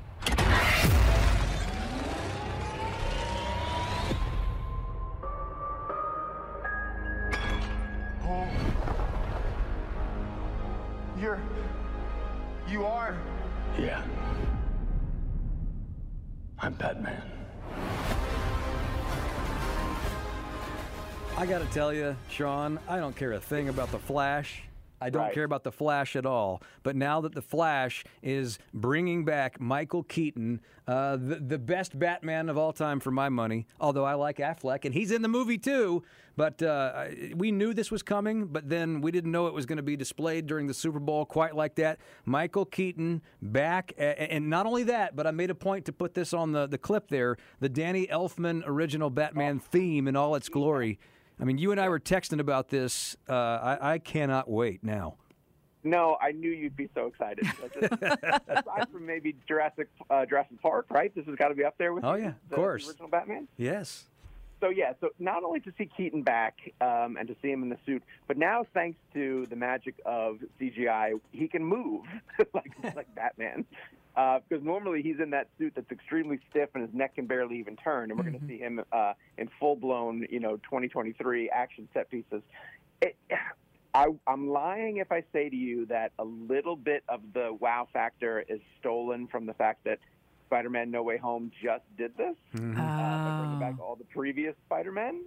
Um, and I know that this is for Batman fans now, and it's going to be really cool to see how it works. But but yeah, it's going to be really cool to see Michael Keaton back, and he he loves trading on the fact that he was Batman. Like all throughout, you know, he pops up all different places in his normal life and reminds people, "Hey, don't forget, I'm the best Batman that ever existed." So I think he's going to have a ton of fun with this role. Well, he's not wrong. I mean, you know, anybody who's our age, when we think of Batman, we think of Michael Keaton. All the others are just imposters. But Well, there's they're building on what he laid out, 100%. But here's what I want to know as we uh, say goodbye here. Uh, I don't think they're done. I think Christian Bale's going to show up in this. Do you think? I do, and I think uh, if not, there, there's a rumor flying around this week. Flying around, see what I did there? Mm-hmm. Uh, there was a rumor flying around this week that uh, James Gunn shot down. Uh, that apparently George Clooney was going to show up in this. I, I'm not so high on that happening, but I, I think uh, I think they're going to. I think they've got one under their sleeve that they're not going to show us until you get surprised in the movie theater. That's if what. George Clooney and Chris O'Donnell Yeah. show up. so are you are you going to shoot that one down, Sean? I'll take that bet, Bo. Uh, Really? I'll bet, you, I'll, I'll bet you that, that Christian Bale doesn't happen. You can come up with whatever the bet is. Whatever Okay. the bet is, I'll take the opposite because I don't think Bale's getting back in that suit. Come on, but we shall would- see. That's why we go to the movies and, and hope for surprises. Well, if you if I had told you what five years ago that Tobey Maguire and Andrew Garfield and uh, the current Spider-Man would all join up, would you have believed me? I wouldn't, and, and money changes a lot of minds. That's exactly right. All right, so real quick, uh, you say thumbs up while some people say thumbs down to uh, Ant Man. Two enthusiastic thumbs up. Oh. Go, go into it and have a great time. All right, uh, I'm going to imagine Sean O'Connell swooping off to this music. Have a great weekend. Bye, guys. Take care. WBT.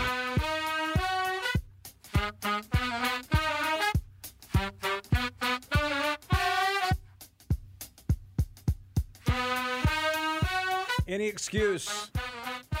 Play a little Stevie Wonder, right, Will? All right, I'm going to walk over for a second. Music is a world within itself, with a language we all understand. With an equal opportunity. I could have helped. I didn't know Yeah, what was we- going on. There we go. I wanted to Now we're on. There we go. Ladies and gentlemen, I want to welcome somebody to the studio that I've talked about before, and he's actually called the show before. He's emailed about, uh, I don't know, 80 times or so over the years, but uh, I've been looking forward to this day because I have a friend in the studio. And uh, as Szoke and, and Beth were saying off the air, I don't invite friends to the studio very often. But when I do, uh, it's for good reason. And this is my buddy Will Timms, who is what I call uh, a WBT superfan. I know what a super fan is because I was one uh, at one point in time. But Will uh, is joining us right now. Will is blind, and when I first met Will, um, I wondered because he used to text me all the time, or he would, I'm sorry, email me, and he would talk about things that he noticed that we played, not things that I said or bumped into the microphone necessarily, but things that I would play in the background Yeah. because uh, that's sort of uh, that's what I've always loved about radio is not just what we say, but the nuances that you hear behind the scenes. It's why John Moore and I get along so well, is because we appreciate all the little tiny details that go into putting together a radio show. It's when I was a kid, I would listen, and that's what fascinated me about it. So I started getting emails from Will, and he started noticing things, and I thought to myself, I didn't realize anybody else notice that. Like I want you to notice the songs that I play or things are here. But there are times when we're talking about stuff and I'll roll something in the background and it's kind of like if you get it, you get it. You know, I'm not going to point it all out to you. Uh, Beth knows because sometimes we, we listen back to our show and and John Moore or Szoke will say something that I missed the first time, uh, and I'll start laughing to myself. But I love It's like being married, not listening to each other. I love this. I love layered radio like that. And so Will, you know, starts texting me about stuff, and then we'll get, you know, I, I found out that Will is a big fan of not just uh, radio, but stuff like this.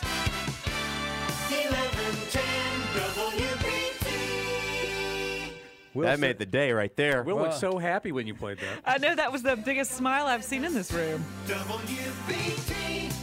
This is WBT Charlotte, where all the best music comes to play. Or if uh, it's back when I was a kid, where there's more going on for you. There you go. now, uh, we don't have to do a legal ID at the top of the hour now. We just had one. Will uh, Timms is in studio with us, and Will, tell us a little bit about yourself for those who don't know. I've, I've talked about you before. Um, you're a big Stevie Wonder fan. Yeah, Wanted to make, you've met Stevie Wonder. I did.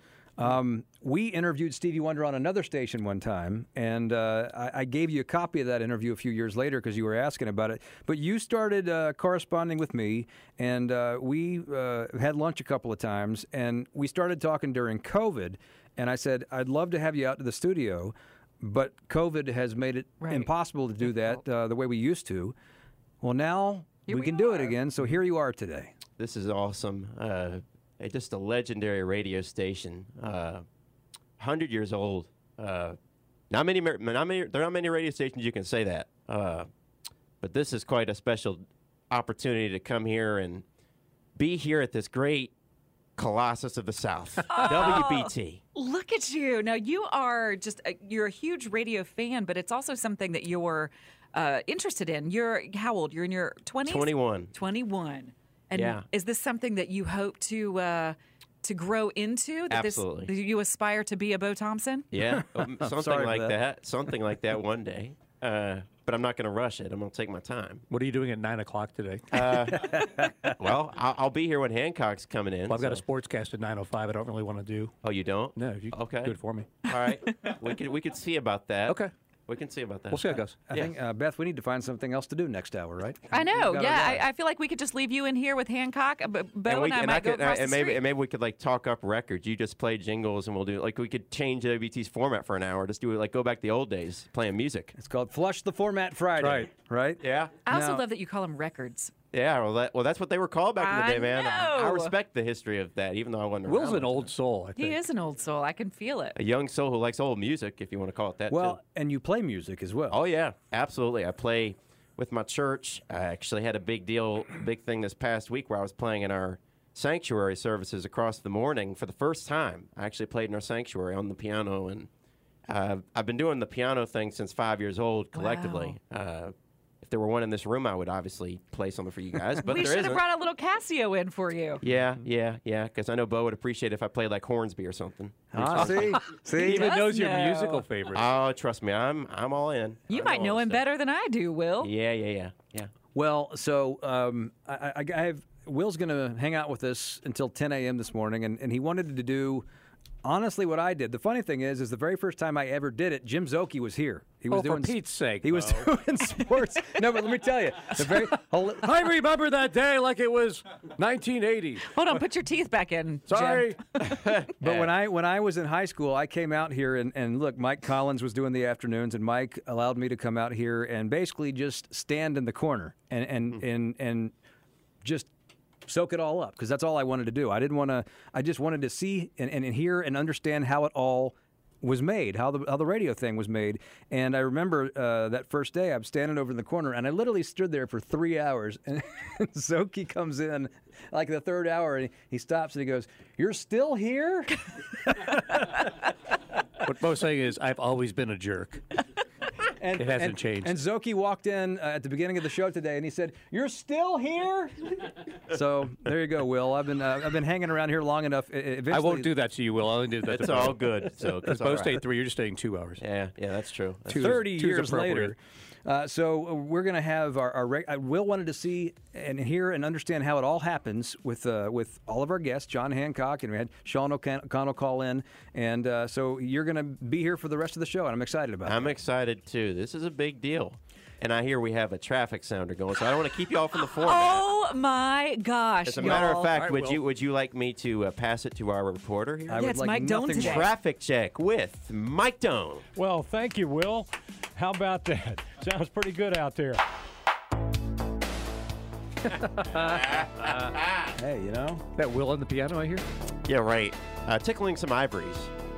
Any chance to play Bruce Hornsby? There you go. You got to take advantage of it. Bo Thompson, Jim Szoke, Beth Troutman, John Moore, Bernie Bowles, and my friend Will Timms, who is a guest in the studio Soon this to be morning. radio, soon to be radio star one day. I think you're, Yay, Will! I think I think the soon to be you can take that off of with uh, Bruce Hornsby on the range on 1110 WBT. Hey, we just You had hit a the post. We just had a phone call from uh, Cassidy Hooper, who uh, called us a few weeks ago, and uh, we got to know her during uh, the Keith Larson days. But Cassidy is a good friend of Will's. I've come to find out. Do you want to say hello to Cassidy? Because I know she's I would love to. I just saw a text. Casty, welcome to WBT. she's not on the. Oh, she, she's she- not. no, she might call in. I was okay. just saying. I know. Well, she's either listening. way, uh, big shout out to you, Casty. I just saw your text come in, uh, and uh, I'm glad you're listening. Well, we're glad you're listening too. Uh, Will's going to be uh, hanging out with us until 10 a.m. this morning. I just saw Hancock walk by, so Hancock will be in here next hour. And uh, a couple of uh, odds and ends here. I, I, I sent this to uh, Beth uh, last night amongst the uh, 70 texts that I send her every night. About things we're going to talk about and not talk about. But I saw this floating around on social media yesterday, and it, it resonated with me because my family has you know a, a group chat. I have uh, some buddies that we go and, and uh, have a March Madness weekend every year. We have a group chat. you have a March Madness weekend? Yeah, I'm li- you're going to be doing the show without me on the on that one particular day. What? Do y'all ride together? We do Y'all- not ride together. Oh. but we watch basketball together. Together Uh, in the same room? in the they- same room. but they don't talk during it. I was going to ask, do you talk to each other? What do you talk about? or during commercial breaks. but um, we're on a group chat, and the group chat is there all year long. So they'll they'll get going on the group chat, and I, I'm not. This will surprise nobody, but I, I'm not. I'm not a very voracious group chatter. Mm, shocked by this news. You don't respond What to a group revelation. chat? I do respond, but you all listening know. I know there are people out there that are part of group chats, and you get six or seven, eight people, and they get going. Mm-hmm. And and you, we ha- we have one for the show. We do. Yeah, because was we had we had it going last night. Yeah. It was going last night. We even night. had a haiku included. But don't don't you feel like don't you feel like sometimes that when a group chat gets going that you got to make sure you say something to acknowledge that the chat is happening, or else you seem like you're not participating. Because we're, we're- We're all good with the thumbs up here. So we'll do the Yeah, thumbs I don't feel like no it's one's offended by the thumbs up. No. So this is the uh, th- I don't know who the author of this is, but somebody just posted this last night and says, "My dad seriously sent this to our family group group chat. I'm crying." He says, uh, "I can't keep up with the pressure of always having to LOL or like or heart everybody's random thoughts, pics, and amusements. For all future texts." I love them, laugh at them, or like them. Unless it's bad, then I dislike them in perpetuity. I can't live with this pressure. I'm out. That's perfect. I think that is the most fantastic response to a group chat Yep. because I get lost. I've had to silence and mute some Yep. group chats where um, I'll, I'll look at my phone and I'll have 43 text messages and I can't figure out why because my phone didn't buzz and it'll be from the group chat Family of, of chat people. usually, Yeah, yep. the, of people talking back and forth, um, which I will not do to you guys. I will not silence our group chat. But you know what I mean, though. Like if uh, you, you get some some of them that you partici- participate in. Now this group doesn't do this. We were having fun yesterday and, and, and, and trading texts, and then it's sort of everybody goes about their way. I have one group and they text and they text and they text to the point where if you're not paying attention, you've lost all the context. And you don't even it. know how to go far. You don't even know how far to go back to get back in. Exactly. Yeah. Um, that, that so that's where this one hits me is, is is sometimes I feel like if I'm not constantly liking or acknowledging, then that makes me look like I'm not participating. The answer is like I, I I'm got something else going on. I'm, I'm doing a radio show or Well, something. you're texting me is probably what it is. That's true. the so I think that this should work for everybody. I think we should all copy this down into our text messages and we should actually use this because I love it. I like it. I'm amused by it. Unless it's negative, then I dislike it in perpetuity But if we all do this, we won't communicate anymore. if we're all doing the same thing. until we're in the same room together every morning. and then Now- we're forced to talk to each other face to face. But we don't like that. We do have a phone call now. Uh, 704 570 1110. Uh, Will, I'll give you one guess as to who this is. Is this Casty? This is she. Oh my goodness! Welcome to WBT. How are you doing? I am doing fantastic, and Will, my brother, man, you are doing so good, man. Well, I thank love. you. You you remind me of me when I was 12 years old and I was doing the uh, show with Keith. Yeah, I, I remember those calls. I heard them. so much it was so much fun. Um, I wanted to call in because you and I are very similar in our musical taste. Oh wow! I think I'm learning Yes. something today. Yep, I'm tw- well. I'm a little bit older than you. Yeah. but not by much. We're only a few years older than. Uh, I'm only a few years older than you. I'm Okay. only 26. I'll be 27 a month from tomorrow. Yeah. But you and I are very similar when it comes to our musical tastes and radio. I've always wanted to do radio. Of course, I'm. I went to school for worship, but I'm still thinking about doing radio at the same time. Hey, Cassidy, uh, you just said uh, I've always wanted to do radio. Uh, can Yes. you do me a favor and not say that again? Because if you keep saying that, then all the rest of us here, like John and, and Jim and Beth and Bo, we're, we're gonna they're not gonna need us anymore. Right. They're going to hire you and Will. stop it. Will and Cassidy in the morning. I think we're all part of the master plan here. we just hired our own It's like instead of. AIs, the listeners are taking over. Exactly. taking our jobs from us.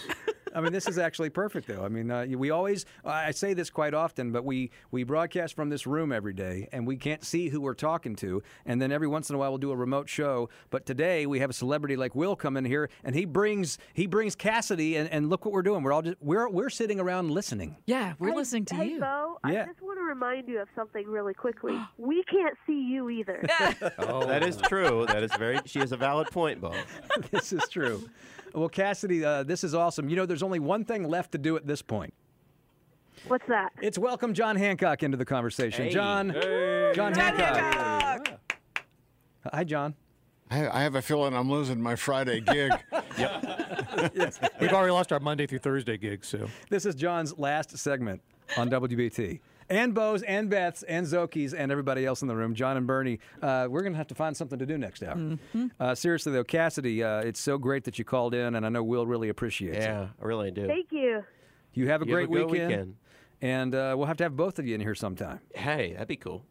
All right, we have an hour to go. Charlotte's most beloved ahead. It, it is. Uh, it's. I love Fridays. You never know what's coming around the bend. It's Friday because John Hancock's here. Friday. Mm-hmm. That's right. That's right. All right, stay with us. Back to the news center momentarily. Life is so much more than a diagnosis. It's about sharing time with those you love, hanging with friends who lift you up, and experiencing all those moments that bring you joy. All hits, no skips. Learn more about Kisqali Ribociclib 200 milligrams at kisqali.com and talk to your doctor to see if Kisqali is right for you. So long live singing to the oldies, jamming out to something new, and everything in between. John Hancock, WBT, keeping you in touch. Welcome to the Will Timms Hour. On 1110 WBT with Charlotte's most beloved as my uh, guest here, John Hancock. Uh, how you doing, John? I'm uh, I, I, I'm well. Finally, to get a professional in here. Yeah. Yes, thank you. I, I clap to that. I On the was just listening to him talk to uh, Beth, and I was thinking to myself, he's got a great radio voice. Yeah. You t- you don't talk from your throat, you talk from your diaphragm. On the station that keeps you in touch, 1110 and 99.3 WBT if we want to be more modern day, you know, with the times, you know. Yeah. Yeah, FM and AM. Yes. it's John Moore's favorite. Yeah. You remember this song, Will? I do. It's it's now that you play it, it's coming back to me now. I heard this on a tape somewhere, just going through audio. That's right. Uh, this was actually a song that uh, Jim Mosher, old buddy of mine who used to do a lot of music for the station, yeah, made for Mike Collins back in the day. And he did. I, the one thing I won't ever forget is he actually did uh, that song for the 80th anniversary. He did that clever song talking about all the shows at the time. That's right. And I that still I well I don't have a, exact audio of that. It still makes me laugh. Oh, I every wonder time. who does. You do, Bo. we'll, we'll, we'll find it. Uh, I've This g- is incredible, actually. His knowledge of all of the, the the history of WBT, but not just the history of the station itself, the history of the the, the, the, the talent, the jingles, the theme songs, the the traffic beds. I, I, I'm I'm blown away. He knows this industry better than Well, I and do. you know the only thing with the traffic bed now is it doesn't have the the BT melody in there. It's a shame. They ought to bring that back one day. yes, I've been pushing for this for years. But it's okay. We I was we, just going to say, boy, did you just hit a sore spot with Bo. Well, hey, at least I can hear the drums, like the little drum beat. So that means it's time for traffic now. That's my cue. Well, uh, if you're just tuning in right now, wondering what's going on, let me uh, set the scene for you. Uh, we have Charlotte's most beloved, first and foremost, in the house on Friday morning. Was that Cassidy Hooper you were talking to? That's exactly right. She's the most amazing person, one of the most amazing people I've ever met in my life. Yeah. Talk about overcoming obstacles. She is, uh, and a sweetheart to boot. But she's she is just amazing. Just she just incredible. graduated college, did she not? Yeah. Says she's 27. Uh, she used to call Keith's show uh, and, was, and was in on Keith's show sometimes. I, Keith called her, I think he used to call her the amazing one, if I remember correctly. Um, but she listens to the show and she uh, called in when Will was here a few weeks, or Will was, uh, we were talking about Will a few weeks ago. And uh, my buddy Will Timms is in studio with us today, and uh, he's going to be hanging out with us until 10. And it's Bo and Beth on a Friday, and a, a lot to stuff, a lot of stuff to, to catch up on. Um, and and then you walk in the room and say that uh, you you not only know uh, Tim McCarver Well, passed ne- away yesterday. I never met him face to face. I, rec- I uh, uh, interviewed him once by phone, but Tim McCarver is uh, my, I don't know, second, third, fourth, fifth cousin. Uh, I, the- but the, the base of my family was uh, Corsicana, Texas, which is uh, between Dallas and Waco. Mm-hmm. And there was uh, the McCarver family was a very prominent family in Corsicana, Texas. They owned the uh, McCarver Steam Laundry, which was a huge deal.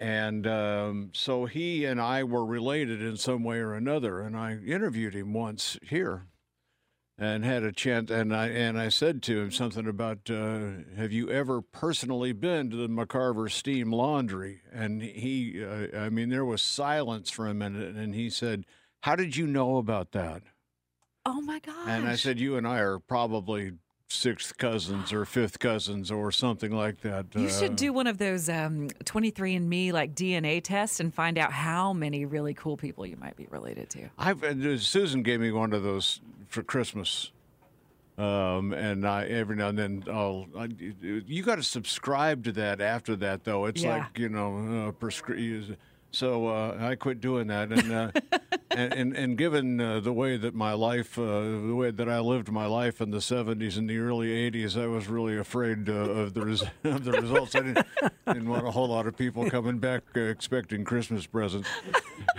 no surprises. No surprises. well, um, we have Hancock in here today, and we have uh, lots of things to talk about. I, uh, I I've got some things I want to get to a little bit later this hour. We got big weekend coming up, but you know, Tim McCarver is almost he's kind of like John Madden in a way. You know, there's a generation that knows Tim McCarver as just the baseball announcer. And then, of course, uh, there's a generation that knows him as a player, kind of like Madden. And then, you know, there was a period of time where John, uh, where uh, Tim McCarver uh, was doing other stuff. He did the Olympics uh, with Paula Zahn on CBS, as I remember. The guy was, and he had a, uh, I think he had a, a, a nighttime or a, a weekend talk show that he did on TV. Very versatile, much more versatile than people think. Would go on Letterman show a lot. Uh, when back when Dave Letterman was doing uh, late nights, so uh, and, and I mentioned last hour about the Deion Sanders connection. That became kind of a thing of its own. I But- thought of that too yesterday. and I wonder if you know, I wonder if Deion will have anything to say about it, or if Deion, as Beth was pointing out, wishes that he could go back and not Undo do what he some of did. Because he, you know, there's the thing where he poured the ice on the head of Tim McCarver back in those 1992 playoffs, and Although you pointed out that uh, Deion tried to make a connection there, and uh, and uh, Tim was not interested in that. If it Uh, weren't you know, on the, air. The same things with David Crosby. Graham Nash wr- finally wrote a thing uh, uh, about uh, Gray, uh, about uh, David, uh, and said that they had uh, that that Crosby had tried to call him, and uh, he didn't get back to him in time. Uh, to me, that's letting yourself off the hook. So, um, and that's fine. I, it's none of my business anyway. But uh, um, for all the beautiful music and sound those two made, um, Yeah. I just think it would be hard to not resolve something with someone you had a deep connection with at you- any given point. you always think that you still have tomorrow. right. Which is why we need to say I'll- what we need to say today. I'll today. do it, but I'll do it tomorrow. Right.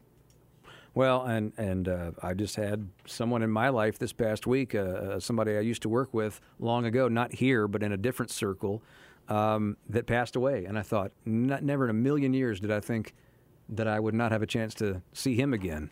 Uh, but you're right, you never know. And so if you have uh, uh, relationships or you have fences to mend, um, do it. Do it today. Do it tomorrow. Make the phone call. You, you hear that, and it sounds cliche, but it really is true, um, because you never do know. I mean, I. I you, you never know who the next day is going to be. Someone else um, that we have not touched on this week that passed away is Raquel Welch.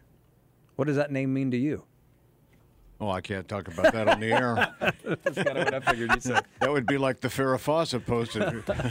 can't, uh, can't. Uh, she was. Um, she, she. I was reading some stuff about her this week. She. Um, she kind of resented the fact that she was a sex symbol. That nobody ever really took her seriously. Mm-hmm. Not in the way that she was. She wanted to be taken seriously as an actress, and uh, and uh, you couldn't get past the fact that she was. Uh, she was, you know, her unbelievable uh, look. Well, she had this. There was a great moment on a talk show, I think probably in the, the early 70s, where she said the hard thing about being a woman, especially the attention that she got, was at that time she could neither embrace being a sex symbol because that wasn't um, considered appropriate, but she also couldn't run away from it. And so she was stuck in this kind of gray area in the middle where she didn't know how to be or, or where she could behave because she was considered one thing, but she couldn't embrace that thing. It was her road to stardom.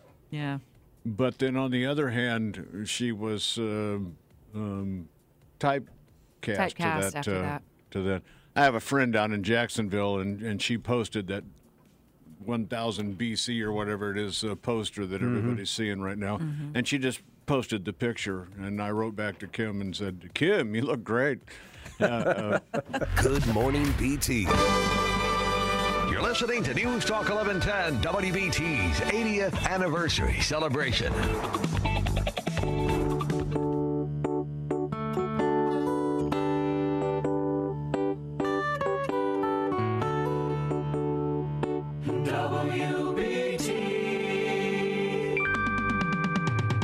Five o'clock in the morning, and Charlotte's just waking up. Good morning. Good, good morning. Al Gardner is gonna start your day along with your morning cup. Danny Fontana will make you rich, and Dr. Laura is a real big star. and Rush is right. There's so much to do and see in Charlotte. The Mint Museum, the Coliseum, the bus station too, for me and you. At three o'clock, it's spires and cracks. Sometimes they make you feel like you've got ants in your pants. They'll give you something to do when you're going nowhere. Sitting in traffic, pulling out your hair. WBT rhymes with Jerry V. Where'd you get that hair? At eight o'clock, it's John Hancock. Unless there is a Hornets game. One moment he's fired, the next he is hired. We can't keep Hancock away. Happy birthday, WBT. Your 80th birthday for you and me. 20 years ago. Almost, almost 21 now. I can't believe it's been that long. But I can't uh, either. When you say 80, you think, oh my gosh, that's. Now that was put together. So back on the 80th anniversary, we were joking about all the old WBT company songs, the, the cheesy ones that we still play that they sound so funny to hear today. For the And s- record, I was never fired. well, uh, so there's a guy, John, uh, uh, Jim Mosher, uh, who I haven't talked to in years, but uh, He's- watch, he's- watch. He still has a studio in East Spencer, as far as I know. I will hear from him today. I guarantee you. I really want to write one of these, and uh, we need one for Good Morning BT. Well, uh, Will Timms, our, our, our buddy, was in the studio today, and he brought this up, and I knew I had it somewhere. But that is back on the 80th anniversary. Uh, we had uh, Jim Mosher put together sort of like a parody one for what we what it would have been then. The, the sad thing is, is that the, you know there are two guys in that in that jingle that aren't with us anymore. Uh, Jerry V passed away this year, and uh, and and Danny Fontana back in 2015. So I keep on having to reminding myself about Vaillancourt. Yeah. Because it's his, it just came so out of the blue. He was, uh, we had just run into him in the hall from uh, an appearance over on FNZ. Yeah. Um, so uh, it's kind of bittersweet when I listen to that that way, but then listening to it, it, it gives you a snapshot of where we were uh, back uh, in, in April of 2002. And they talk about me being on at eight. And that was after I quit and then came back, and they um, um, stuck me in at night and told me no chance for advancement ever, which I never have understood why you would ever t- actually say that to somebody. anybody. Yeah, how- but how- we were talking earlier about mending bridges, and I've had conversations with Randall since then, and Randall was the reason that I quit here. Mm. But uh, um, so, as far as I know, if I check out tomorrow, I have, I'm not leaving anything uh, Unsaid. unsaid.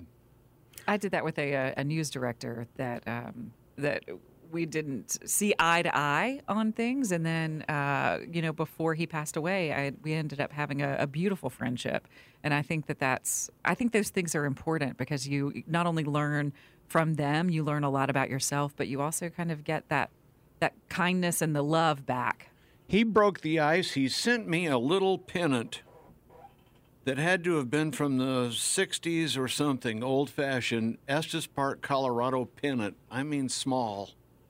Uh, that he had picked up as a kid uh, when they visited my uh, my hometown, Aw. and he said I was uh, going through some boxes the other day and I found this, and he sent it to me, and uh, that caused me to pick up the phone and uh, call him. And then uh, up until that point, we had had no contact with each other. Wow, isn't that and we just don't we just don't talk about the fact that uh, we we had our differences. Differences, yeah.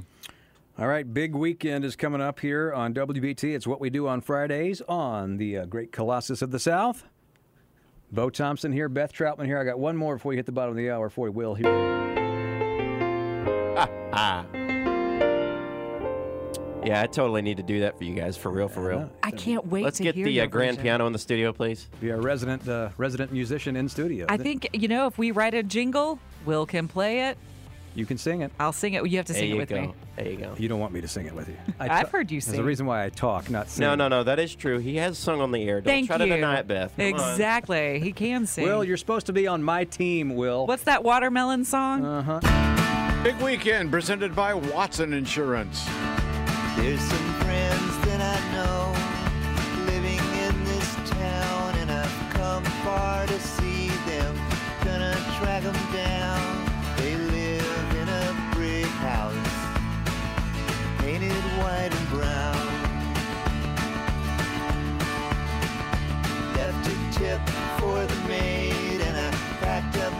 guitar, dropped my key on the counter, rented a car, gonna hook up with them later, and go hit the bars. I need a big weekend, kick up the dust.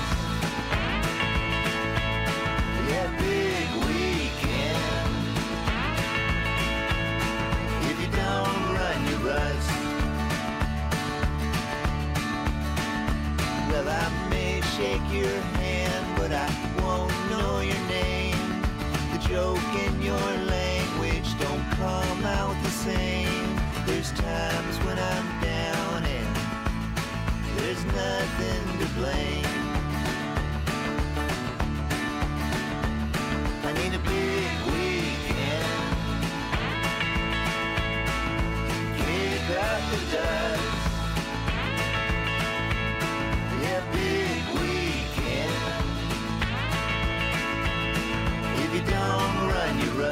Adam Sandler's at the Spectrum Center tomorrow night. Uh, Katt Williams at Bojangles tonight on his 23andMe uh, tour. Michael Jordan turned 60 years old today, celebrated by giving $10 million to the Make a Wish Foundation. That's very cool. All Star weekend for the NBA starts this weekend.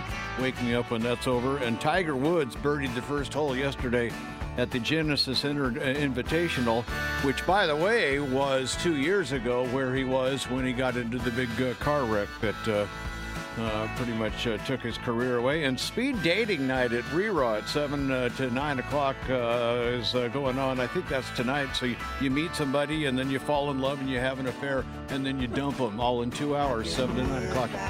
travel, sleep anywhere, cross every nothing to declare.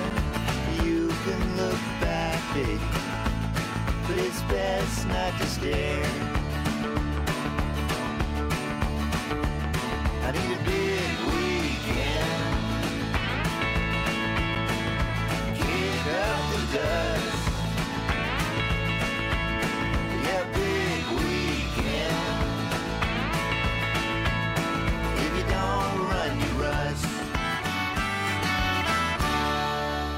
Two hours sounds like a long, long time to be. Uh, can actually get all that done faster than that. Um, big weekend presented by Watson Insurance Agency, protecting what's important since 1934. Boom shakalaka, y'all, and all of that kind of stuff. Let me run with you tonight. I'll take you home. A moonlight ride. So Michael Jordan is 60 Yes, today. which is crazy to think about. Just a kid. Yeah. Just a little babe. Just a kid. a kid with a dream. So, you know, it's, it's funny how uh, 60 seems so young to me now. yeah, it's a whippersnapper. Yeah. Uh, today, and as you said, the All Star weekend begins. You know, it, it- the Super Bowl last weekend, and uh, now you have the NBA All Star weekend. You have uh, the, the Daytona 500, and um, I didn't even mention Daytona. yeah, that's on Sunday. I, I, I think I'd rather watch the Daytona 500 than I would uh, most of the All Star events. Well, I wish the All Star events were what they used to be, and I don't mean because Slam dunk contest is a waste of your time. because no one they don't compel any of the new stars to be in it. Why has LeBron never been in it? Why was was Kobe was in it one time? Uh, Vince Carter was, but I mean, there's some players that should be in that. The way Jordan and Dominique and uh, you know Dr. J. Do you know, I lost all. I mean, I don't have much interest in it. I'm not a big basketball fan. I follow sports, but I'm not a big basketball. When I found Steph was not going to be uh, in the lineup, I lost all interest in Well, it. yeah. you He's mean Steph's not playing in the game? Yeah, because because he's injured. Yeah. Um, and Le- LeBron was injured until the other night, but I think he is going to play. But they're gonna they're gonna honor LeBron at halftime. This the game's in Utah. They're gonna Lebr- uh, uh, honor him at halftime because he just passed Kareem for the all-time scoring title. Which is quite a feat. Yeah, Un- unbelievable. wonder if Kareem's going to be there. Well, I don't know, but as you well know, you you saw him give him the basketball the other night when he run the re- that record. Kareem has always been uh, kind of a uh, introvert, and uh, for him to be there for that uh, was a very cool thing, and, and and quite an honor for LeBron. Because Wilt was, as I, I don't remember it. Um, I mean, I remember I was alive when he broke the record from Wilt back in the '80s, but he uh, that was a frosty relationship. Wilt Chamberlain, Chamberlain was not about uh, celebrating uh, Kareem when that happened, but and, and I wondered for a while there whether Kareem would celebrate LeBron, but he has in the end, and. You know, uh, s- s- and, and like you say, I'm glad that happened because that's that's what you want to see when you have uh, titans of the game pass like that. Yeah, you have to pass the baton. Well, you were talking earlier about uh, people on the air that make the people around them better. Yes. Uh, and even if Abdul Jabbar, in the privacy of his own moments, abhors the idea that he no longer has the record for him to uh, basically take the high road uh, and honor what will be, you know, the other guy that's in the argument about best ever. Um, good for him. Yeah, you That's to, what you're supposed to do. supposed to lift other people up. Yeah. We were Not try to talking about down. people who passed away, uh, and we were mentioning obviously uh, Tim McCarver, and we talked about Raquel Welch earlier, and you were talking uh, off the air about somebody uh, that's that's that's well known in the local community, but not so much uh, in the realms of the people we were talking about, but deserves mention today. People who went to the Double Door or they go to the Comet uh, certainly know the uh, Federal uh, Boys uh, Band and uh, the uh, Lenny Federal Band. And uh, one of the Federal brothers, Mark Federal, died of uh, brain cancer yesterday. So my condolences. He was a friend of mine on Facebook, uh, and he and I have exchanged messages back and forth uh, from occasion, but I don't know that I ever met him face to face. Uh, he's a good friend of Wendell Black's, I believe, uh, Henry Boggan's uh, nighttime general manager. um, but uh, my, my condolences to the federal family and to his wife, who uh, he married in 2019. So Oh. uh, um, I, I just really feel for them. But uh, Mark Federal was uh, a good looking guy and young. I don't know what his age was, but uh, had gone through that uh, fight with brain cancer, and uh, it's just uh, cancer sucks. It's just no two ways about it. But and, uh, d- d- the Federal brothers are very well known around music circles in this town, and uh, and I, I just feel terrible for the for the brothers and the and the whole family. and frequenters of the Double Door Inn, uh, I saw this. You came in and were mentioning it, and I thought, where did I see that? And it was Daniel Coston, who uh, is a well-known photographer around here, and uh, Daniel probably shot the Federal brothers a thousand times. Yeah, he said, "R.I.P. Mark Federal. See you again someday at the Double Door Inn in the sky." um, and that was posted uh, about about 12 hours ago. So Daniel Coston is uh, the uh, uh, the photographer of record, uh, Mm-hmm. especially for music. Um, he's he's he's really carved a niche out for himself. if Daniel shows up at your event, it's a big deal. Oh, I've, and I've known him. I I knew him when he was just a pain in the butt. but now he shows up. He showed up for my retirement, and he's uh, showed up at a number of things, and uh, he's he's all but documented the Avett brothers' career. Yeah. Oh wow. Um, he's uh, uh, Daniel's really. uh, He's just made a position for himself. He is. He is, uh, especially from a music standpoint. He is uh, the photographer of record for all of that kind of stuff. He's he's he shot everybody. I was in the middle of emceeing the 100th anniversary last year, and I was I was never in the audience. I was side stage because I was kind of bringing people on and off during that. And at one point in time, I looked over and sitting on the floor, kind of crouched under one of the, the seats, trying to get a, view, uh, picture of what was happening on the stage, was Daniel. And I thought, now I know this is all legit. This is an event. he was four people away from me. I Yeah. was sitting over on the side, and he had arrived late because he had like three other he had events another place to shoot that be. night. Yeah. So, uh, so uh, R.I.P. Mark Federal and uh, Daniel Coston. If you're out there listening, I hope you are doing well.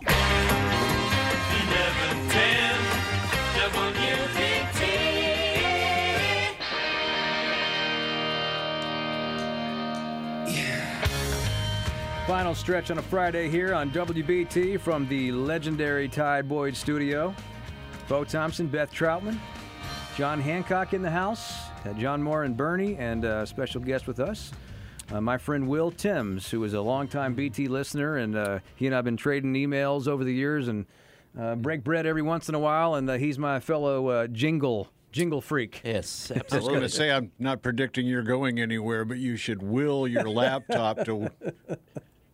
He should do that totally. I'm ready for that. well, Will, Will and I. Eventually, I'm going to need copies of those jingles for my own record. We uh, we appreciate good jingles like this.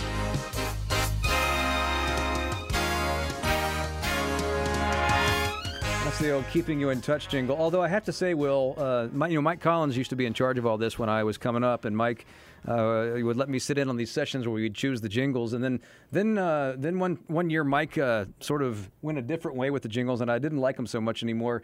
Uh, and he had solo singers like this one. News Talk 1110 WBT. I don't Wow. Wow. Hey. John Moore, you never heard that one, did you? I have not.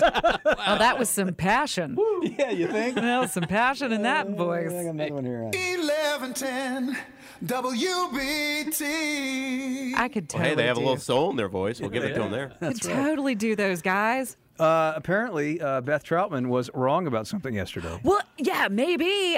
and it was this time exactly yesterday. So Don't you love when I intro something that I way? do. I really do love that. Um, I was reading a headline yesterday from uh, a source called Platformer News, and the headline was Yes, Elon Musk created a special system for showing you all of his tweets first. And we talked about the fact that there were reports saying that he was upset that his tweet during the Super Bowl didn't get as many likes as he was hoping, and that he went in and had the algorithm changed at Twitter so that his tweets would come up first. This was the news report. Well, one of our listeners, and I love our listeners, our listener Mary Chapman said, Beth, you need to correct the record of the anti Elon Musk rant that you went on yesterday. I wasn't trying to be anti Elon Musk. I was just, you know, upset that somebody might do this kind of thing.